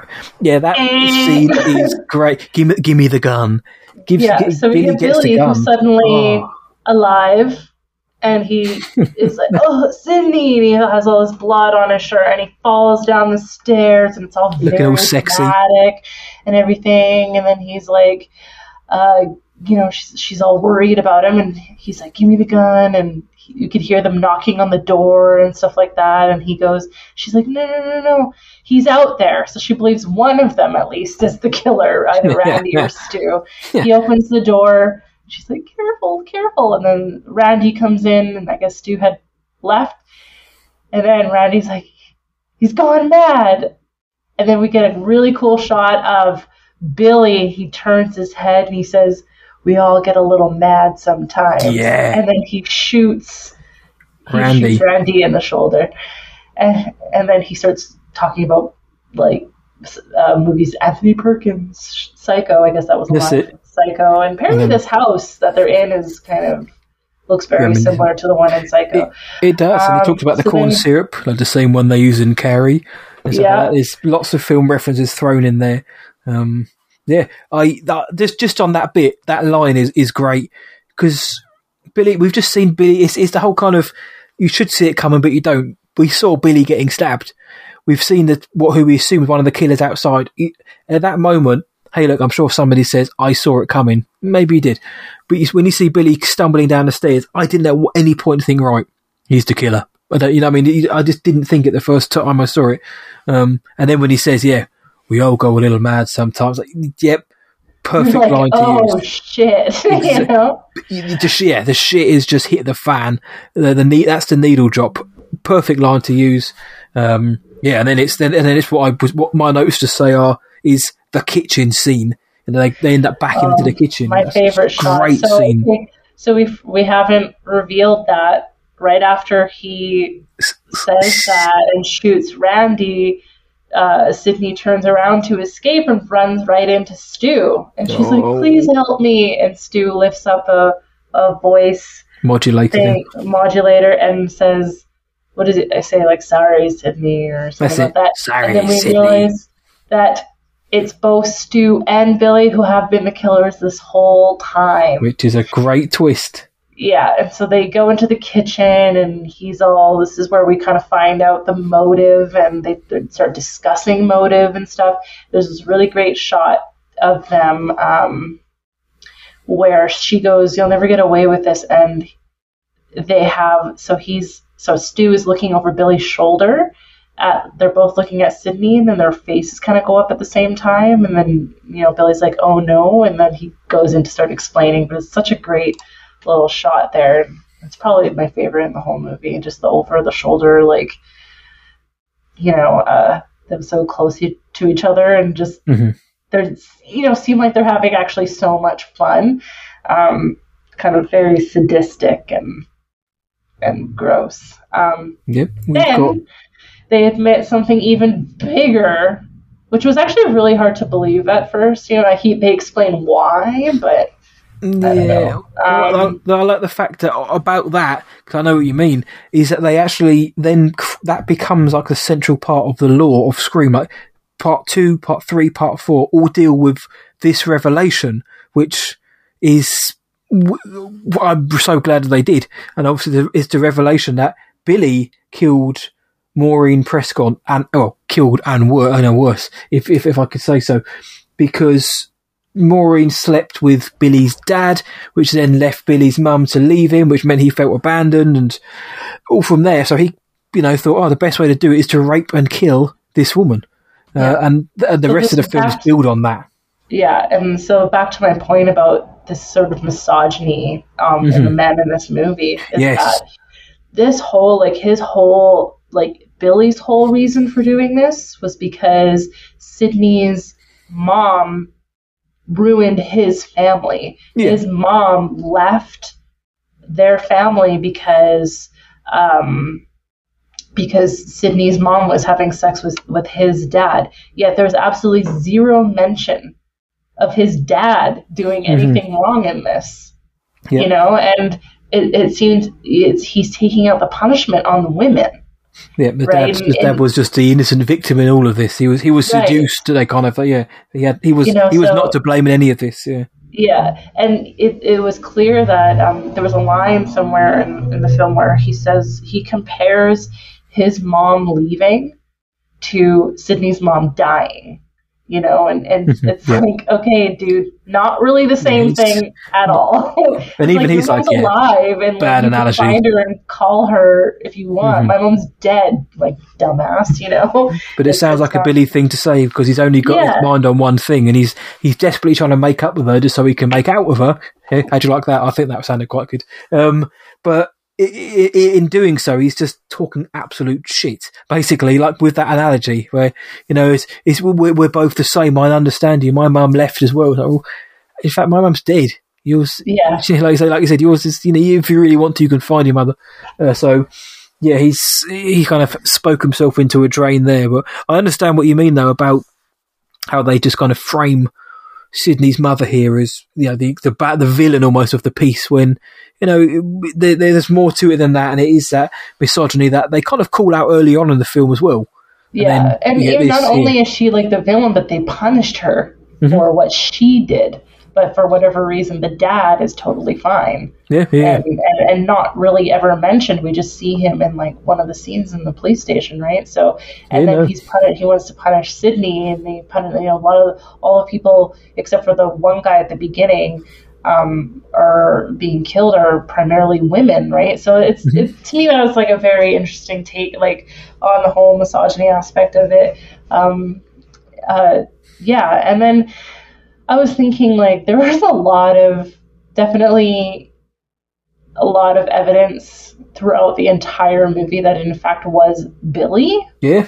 that was Exactly. doing this. There's like a couple times. So the one time when he was trying to kill Sidney, and then he showed up at her window, it, it was like he comes very abruptly to the window, and he's wearing Yep. like a dark shirt with with like I think it was like a white shirt under or something or like that. And then in, after he kills Tatum.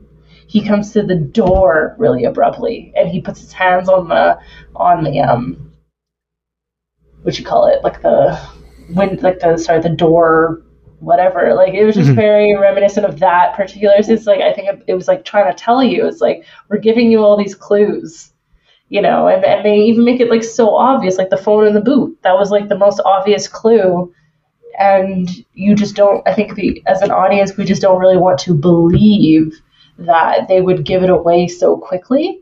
No, You know, they, so we they really convince do. ourselves that it's not him because we're like, oh yeah, the movie's just trying to tell us it's him, They're trying really to they're. Trying to throw us a to- red herring here. Yeah, exactly. And, it's um, really obvious when that's what I mean yeah. earlier on is when you rewatch it in hindsight. You know, Randy keeps saying like "Mm, he's the killer. That, that- that guy. What we don't know obviously is that Stu is in on it. But um, there was a and there's there's a moment where at the beginning by the fountain where Stu says something uh, about the killing, and and Billy gives him a look and it, and looking at it now he's kind of looking at him to say, "Dude, shut up," you know. Like, yeah, change, change tack right now. Really interesting, but they they telegraph it the whole way. But like you said, you don't want to believe that the story is being that upfront and open as if to say, "Well, we're going to ruin the twist for you by saying he's the killer." By doing that, you know, e- even if you spent the whole film thinking it's definitely Stu, uh, Billy, sorry, but uh, and then they announce it that it's Billy, and you're like, "Oh, great, I knew it all along." I wonder how many people were then were then ter- were like, "Oh shit," when Stu is also in on it because they make no reference whatsoever to Stu being in on this, and that is the genius of the twist. Is even if you even if you knew it was Billy, even if you knew it was, I ga- I can guarantee you didn't know it was Stu, and that is great. And it's and it's there. And I love the two of them in that final in the kitchen scene where Billy is very you know he's very straight about things. You know he's talking in his sexy voice. But he's got, but, and I am going to kill you. That's not my sexy voice. I don't have one. But at the same time, Stu is just Stu's just mental. You know, he's just, he's dribbling. He's so excited. Yeah, he's you know, he's like he's like, like orgasming from the mouth. He's so excited about this, and I love their kind of the the, the the the differences in the two of those. Like I said, the dichotomy between how one is cool, calm, and collected. So you imagine so until until it goes wrong, until the, until the gun is gone, and he's like shit. But then Well- Stu is just crazy. He- yeah, and Stu remains the the comedic relief till the very end, and Yes. that's what I kind of think it's funny. He's he's the kid here. He's like really thinks this is kind of a game. Yep. He he even says that. I'm pretty sure he even calls it a game, and so he's not really taking it seriously. It's like he's like kind of a legit psycho, you know, Yeah. like that's someone who just doesn't understand consequences He's so detached. right? And, yeah. and he finds the killing fun and, um, yeah, until something goes wrong. So then we get kind of in, we get uh, them and the three of them in the kitchen, and um, we find out why they killed uh, Sidney's mom. You know, um, there's a scene those kind of the girls yesterday was like is very horny where he puts the knife in his mouth, you know, and he kind of like puts it on his lip or whatever. Mhm. That's like you just don't really see that kind of thing, you know, and it just really kind of plays into how like sadistic these guys are and, and like masochistic and stuff. And so, um, yeah, he's explaining to he is explaining to Sidney that his her mom was this whore and you know had sex with his dad and ruined his family and put her out of her misery and all this stuff. And um he, yeah it is really kind of this is quite the scene actually. As I'm I'm I'm watching it right now and I'm just like This you know you get you get just like this is so much fun you know Yeah, and I'm like, you're all that's in, not really the normal behavior No, I'm starting to think maybe you were in on this. You're you're one of the killers too. The way you're enjoying this sad- Yeah. sadistically, but no, I I really like this scene, and I don't. I I could I get. I imagine people probably watch this now and be like, Jesus, Matthew Lillard, tone it down a bit, mate. But I think it works because, like you say, I think he's so detached from consequence that. It, it, is all part of a game. So when he when he's screaming and dribbling, literally like dribbling, you know, I it it works because they think you know they've they've got they've done the perfect foil, the perfect murder, and they say how they're going to set Neil up, and they're going to you know they they, they st- then they start stabbing each other, which is the messed up part of the whole thing. right When they just start stabbing and each other. he I think it's it's Stu's Stu's uh trust in his friend that his friend has like figured all this out and that it's like the perfect scheme and they're gonna get away with it, you know, Mhm. and they're just you know having this fun time. But anyone who uh, is a serial killer that actually enjoys doing it is like a psycho, like they're crazy. Oh, yeah. Um, so then we actually find out that they had kind of they had kidnapped Sidney's dad, and they were going to pin it on pin Yeah. this whole thing on him. Because then, so you know how Dewey found the car and everything. So it was really everything was pointing. They cloned his He was the phone, suspect, So all yeah. the calls looked like they had come from Sidney's dad's phone, and um, so yeah, they start they start stabbing each other, like giving each other uh, wounds, um, so that it looked like they were attacked as well and they're victims here and stuff. Um, okay, it gets kind of out of hand. Billy gets pretty pissed after Stu um, stabs him and It's just hard really right in the side. goes for it on Stu, and it's just he's just crazy. It's just it's just wild. Um, I'm feeling a little woozy here. the little woozy here, yeah. oh, Yeah. that's that. I, I that scene is brutal. Like you say, there's just I, I don't ever want to uh, feel what it's like to be stabbed, but I can only imagine that. Oh god, just the fact that they're just doing it and you're just watching it so bluntly happen and their reaction and when, like you say, Billy seems like you know he's had enough, and at one point you kind of think.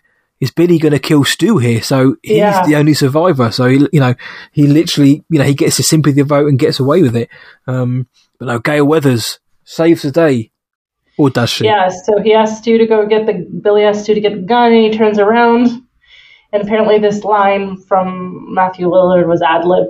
Um, he says, "Uh, Houston, we have a problem problem." here." Yeah, I was doing The mental gymnastics.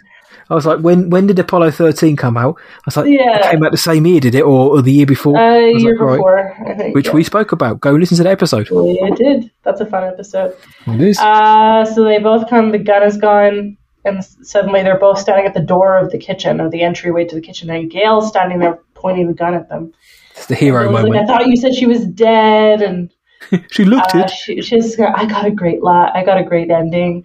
The reporter comes to and like ruins it for you. Finds the gun and ruins it for you, dipshits, and and then and then Sidney's like, I like that ending, and um, Billy realizes that the safety is on the gun and she doesn't know. And she Don't. tries to shoot it, fire it. He just like kicks her outside into the pole or whatever and On top of Dewey, on top of Dewey. well, resting on him. Yep.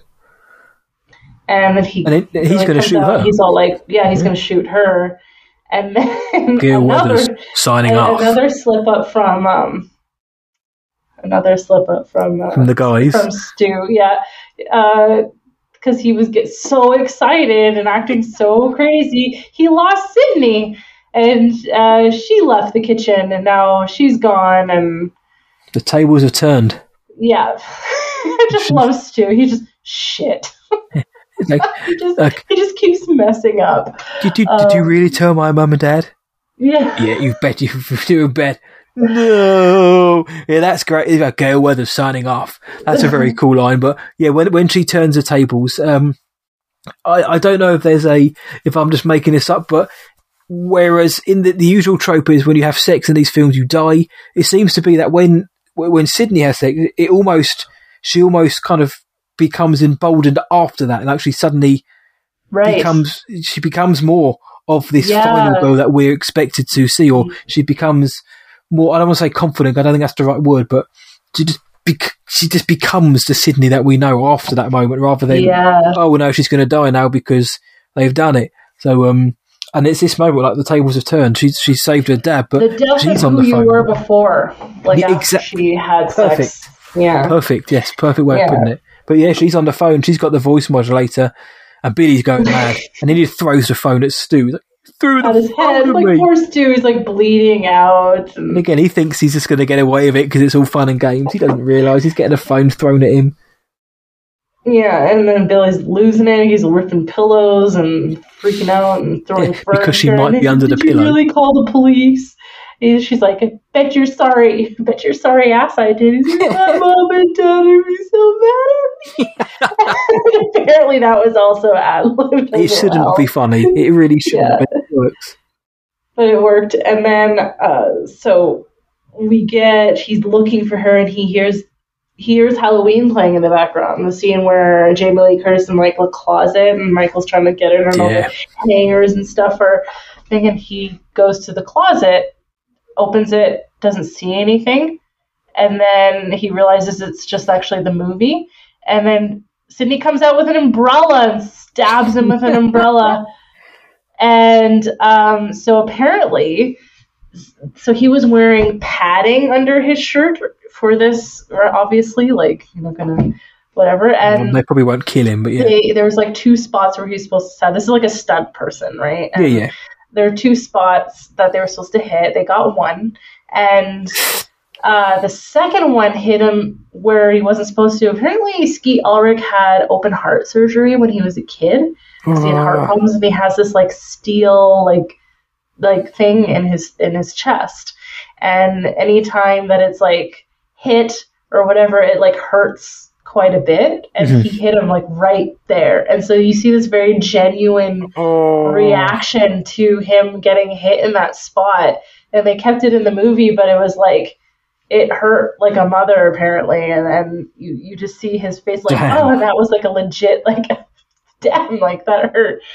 Um, and then Stu comes and he he tries to attack Sidney, and then they fight a little bit, and she ends up um throwing a, a TV onto his face. Jesus, yeah. Which is also a yeah, kind of a homage almost to A Nightmare on Elm Street, one that he Wes Craven didn't do, but he wrote the original script for. I don't think it is, Yeah. but it reminded me of Dream Warriors, where there's a famous TV themed death there as well. Um, but yeah, that, that, that looked like it hurt like an absolute mother. So we know that Stu is definitely dead here. You know, there's no way he's coming back from that. Billy, we've Yeah, stabbed, but Stu ain't coming back.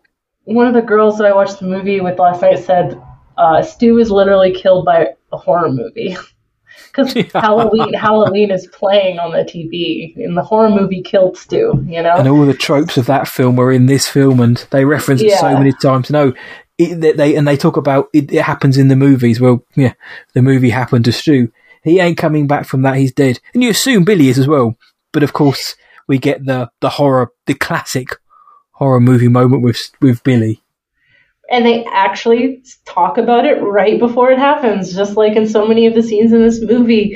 Uh, Randy says, "Hold on one second here." the timing of this is really great. He says, "Careful." This is the moment when the supposedly dead killer comes back for one last scare, and then we see Billy go ah, and then Sidney has a gun and she shoots him in the head. Straight in the head. And she says, "Not in my movie." And there is your final girl. Yeah. Well, There is your like, yeah. So well, well, actually, I'm going to well actually here. I know it's a joke, Okay. and I know, it's a line, but it did happen in her movie yeah, because it happened. He did get up and scare everyone, and then she Yeah. shot him.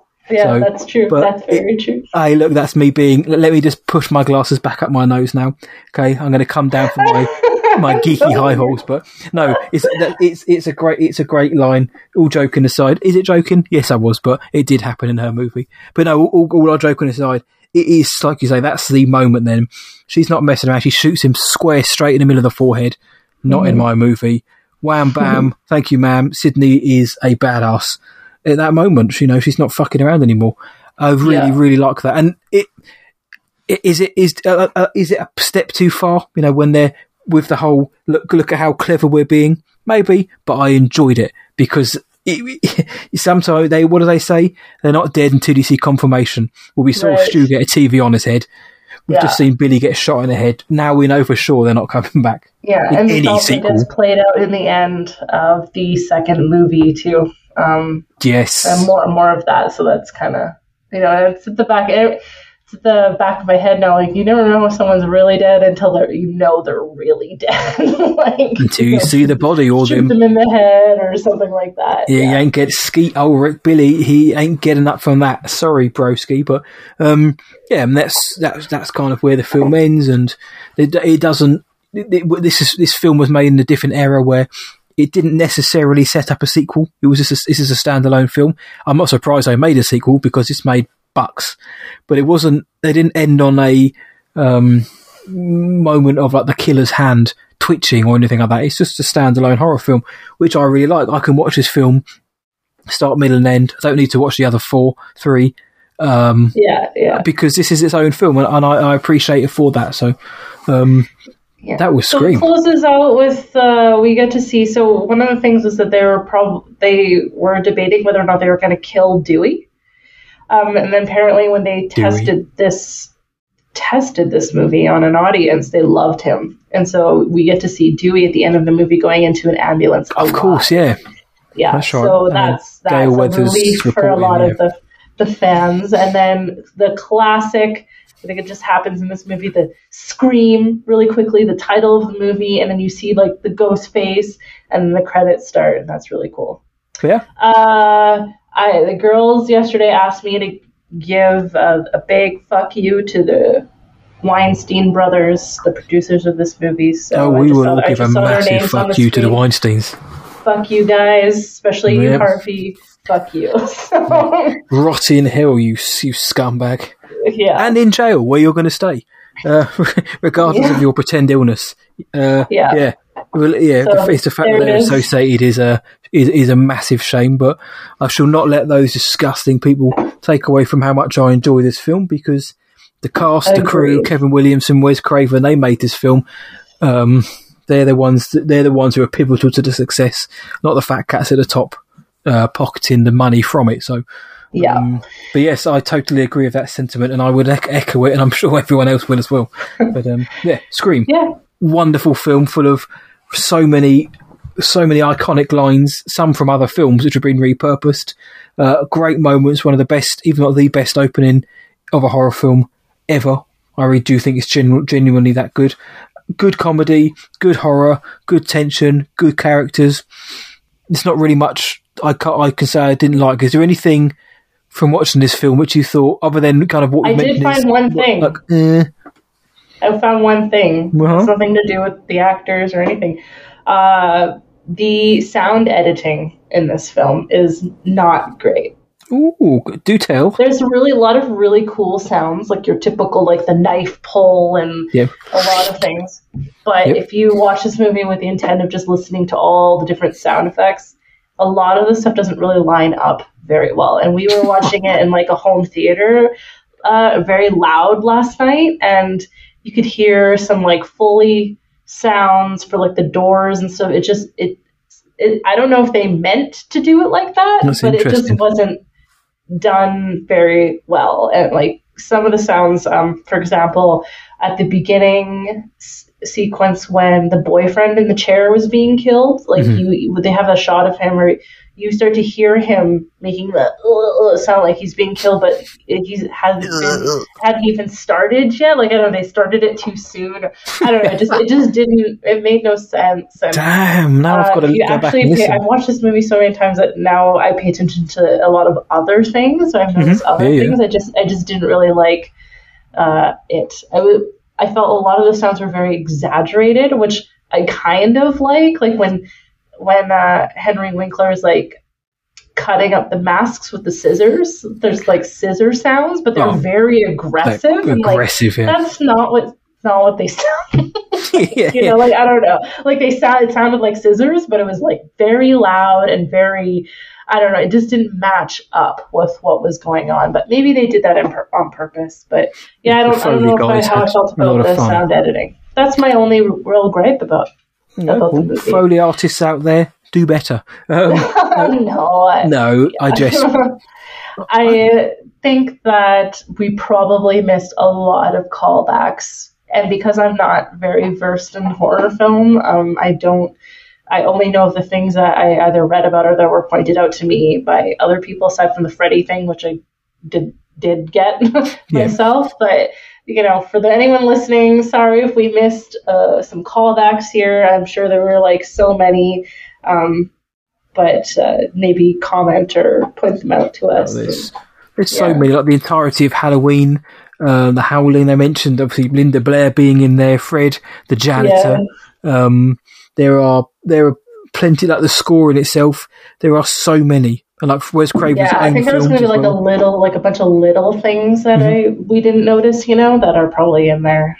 Oh, cri- I mean, there's probably people watching this again years later who are still picking up on who hadn't seen a particular film. Now they've seen it, they rewatch Scream and think, oh, hold on, that's where that's from. So there's, there's probably so many shoved in there, but it work, it works for me. It works for me that and that. And there's nothing I don't, I don't think there's anything, um, that I, that I didn't like in this film. Uh, I think, I think the, the, because it's all practical, of course, the, the kills look genuine.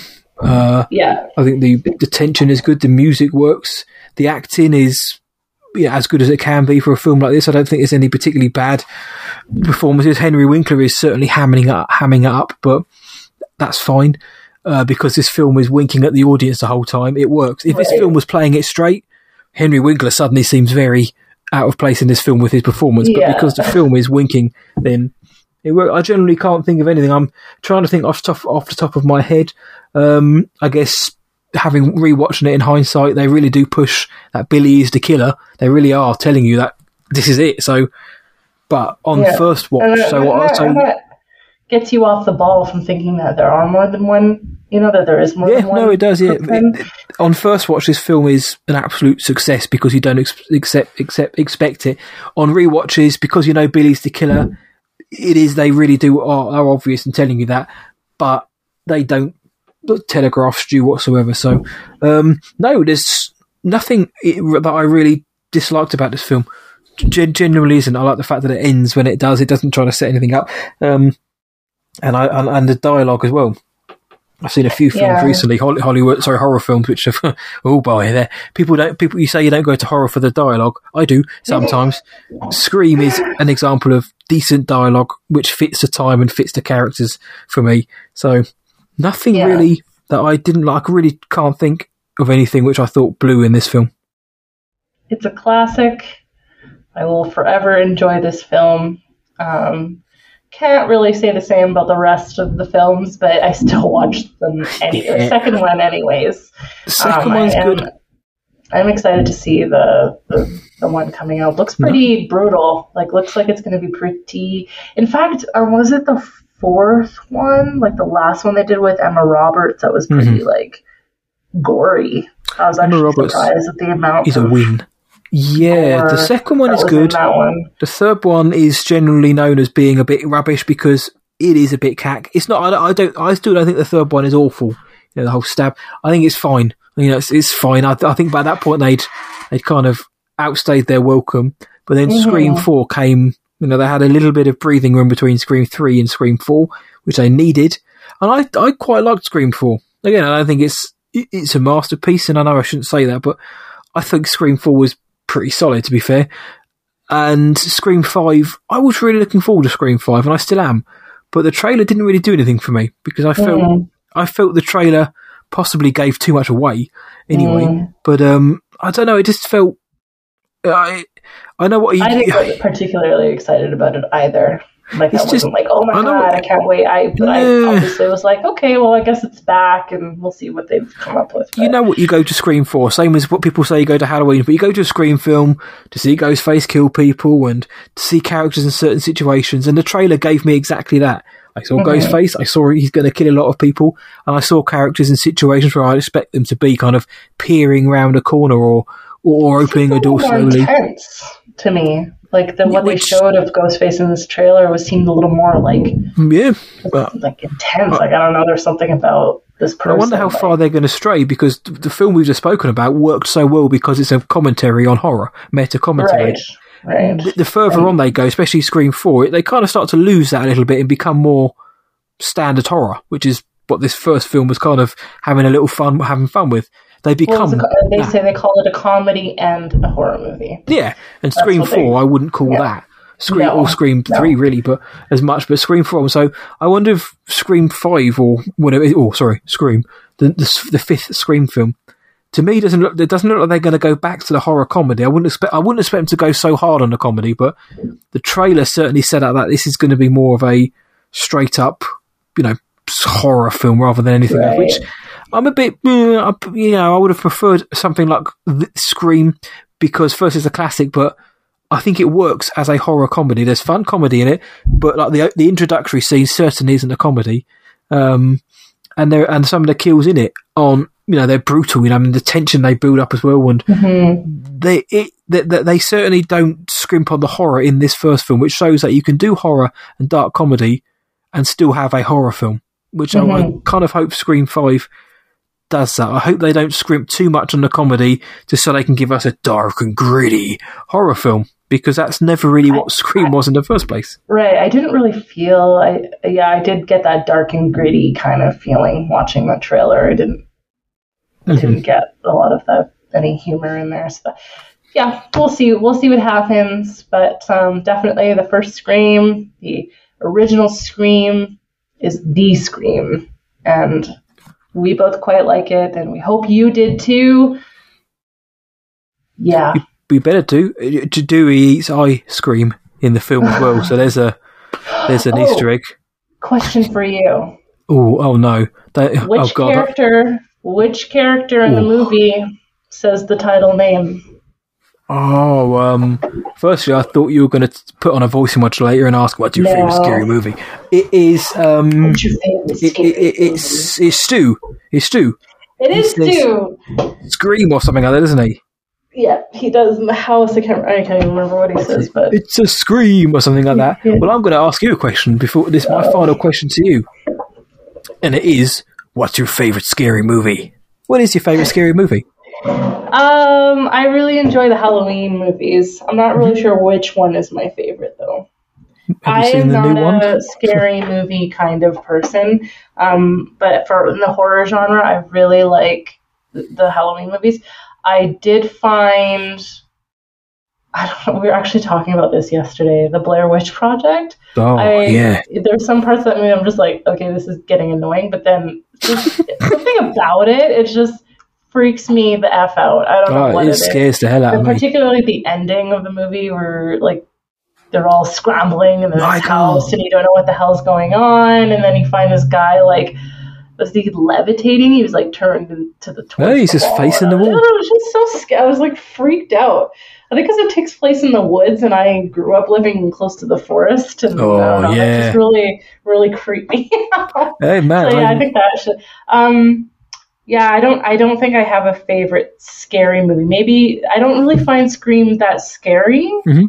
There's some moments, there's some like intense moments, but I ne- I didn't really find it a scary movie. It was Mhm. just it's yeah. So I would say maybe Hall- maybe Halloween too.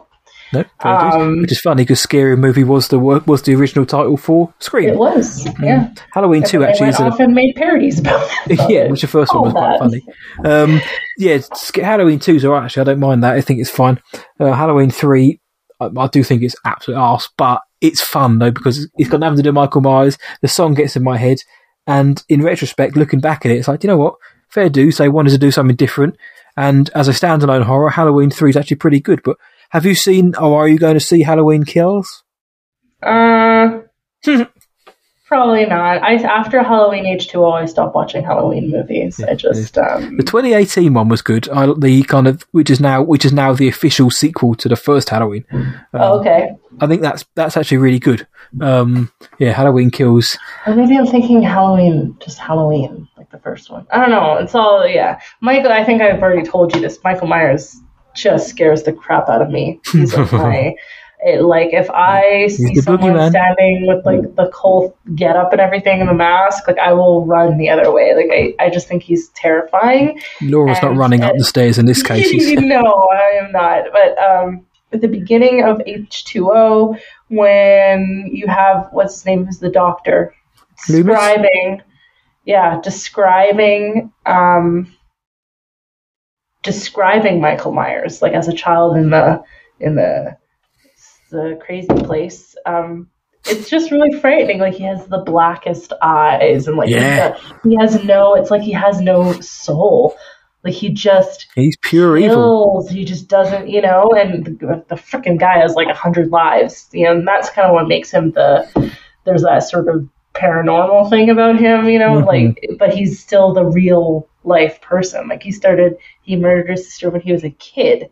Like, and I don't know. He's terrifying. So he, all the Halloween stuff will always be scary to me. I think. Um, I try not to. I try not to get too scared too often. you try I did to. watch. Um, what was that show? They've had their third sort of. It's like a kind of like an anthology. Um, The Haunting of Hill House. Oh yeah, the Blind That Manor and Midnight Mass. Yeah. Yeah, was super creepy. I yeah, it was like I had a hard time watching that. Like myself, I was like, I'm not really into like haunted things, you know. And they did Yeah. a really good job at that one. Um, Things that can haunt me. quite Fuck that. yeah, yeah, that. Um, I like the idea really, that- they did a really good job. I like the idea, the, the idea that you, you try not to get scared. You know, I, I try not to get scared, as if you're kind of telling yourself, you know, try not to get too uptight about this. I think it's quite an admirable trait to have. But, um, well, Lora loves the Halloween films. Halloween is fast approaching in real life. Scream has just celebrated 25 years, which only ever makes us feel old when I think about it. Um, because yeah, we did both watch it on, on VHS by the sounds of it, or television. So, um, We did. 25 years of Scream. So I hope you enjoyed the Scream episode. Yeah, anything we missed, let us know. Anything which you did like, or if you didn't like the film, or just there were certain moments you thought, "Do you know what, didn't work for me. Do do do drop a up a note. Let us know what did or didn't work for you. But I, I I'm feeling a little woozy here, Lora, uh, after two hours of talking about Scream. So thank you for giving your time to talk about the film. Of course, my pleasure. Always a great time chatting with you. Thank you. And it's uh, you too, of course, likewise. It is, a, it is a slightly different film from Apollo 13 and A League of Their Own, which they would have Very been very different films if, if they'd been a bit more like Scream. But um, where where can anyone find you online if they can at all? Um, I'm on Twitter at Penny and Dime D Y M E on uh, on Twitter, like I just said. Um, that's where you can find me. I don't really, uh, I'm not really there much, but You yeah. Well, if you want to hit up Lora I about have film, like 86 followers. hey, I used to have a, a fan account like for Star Wars that I got rid of. Oh, yes, you ago, did. I had, I had was, that was much more interactive. And I Then had the more Rise of followers there, Skywalker happened. But uh, kind of got tired of that, so I yeah. But if you want to chat with me, holler Penny and Dime. Penny and Dime, Do It, Chat Some Film with Lora, Awesome Scream, Awesome Ice Hockey. Um, maybe her team's not very good. uh, if you want to find me, you can do what I watched tonight.co.uk, what I watched tonight, all the socials and Letterboxd as well. If you know somebody who likes Scream, let us let them know that there's a big old episode where we dive into Scream. And if you've just watched Scream for the first time, I'd love to hear how how you feel it stacks up to these modern sort of juggernaut horror franchises which are coming out now because Scream 5 may be trying to cash in on that. I don't know. But um, Lora, one more time, thank you so much for coming on. Thank you. What a queen. And everyone, thank you so much for listening. And I'm going to tell you to see ya.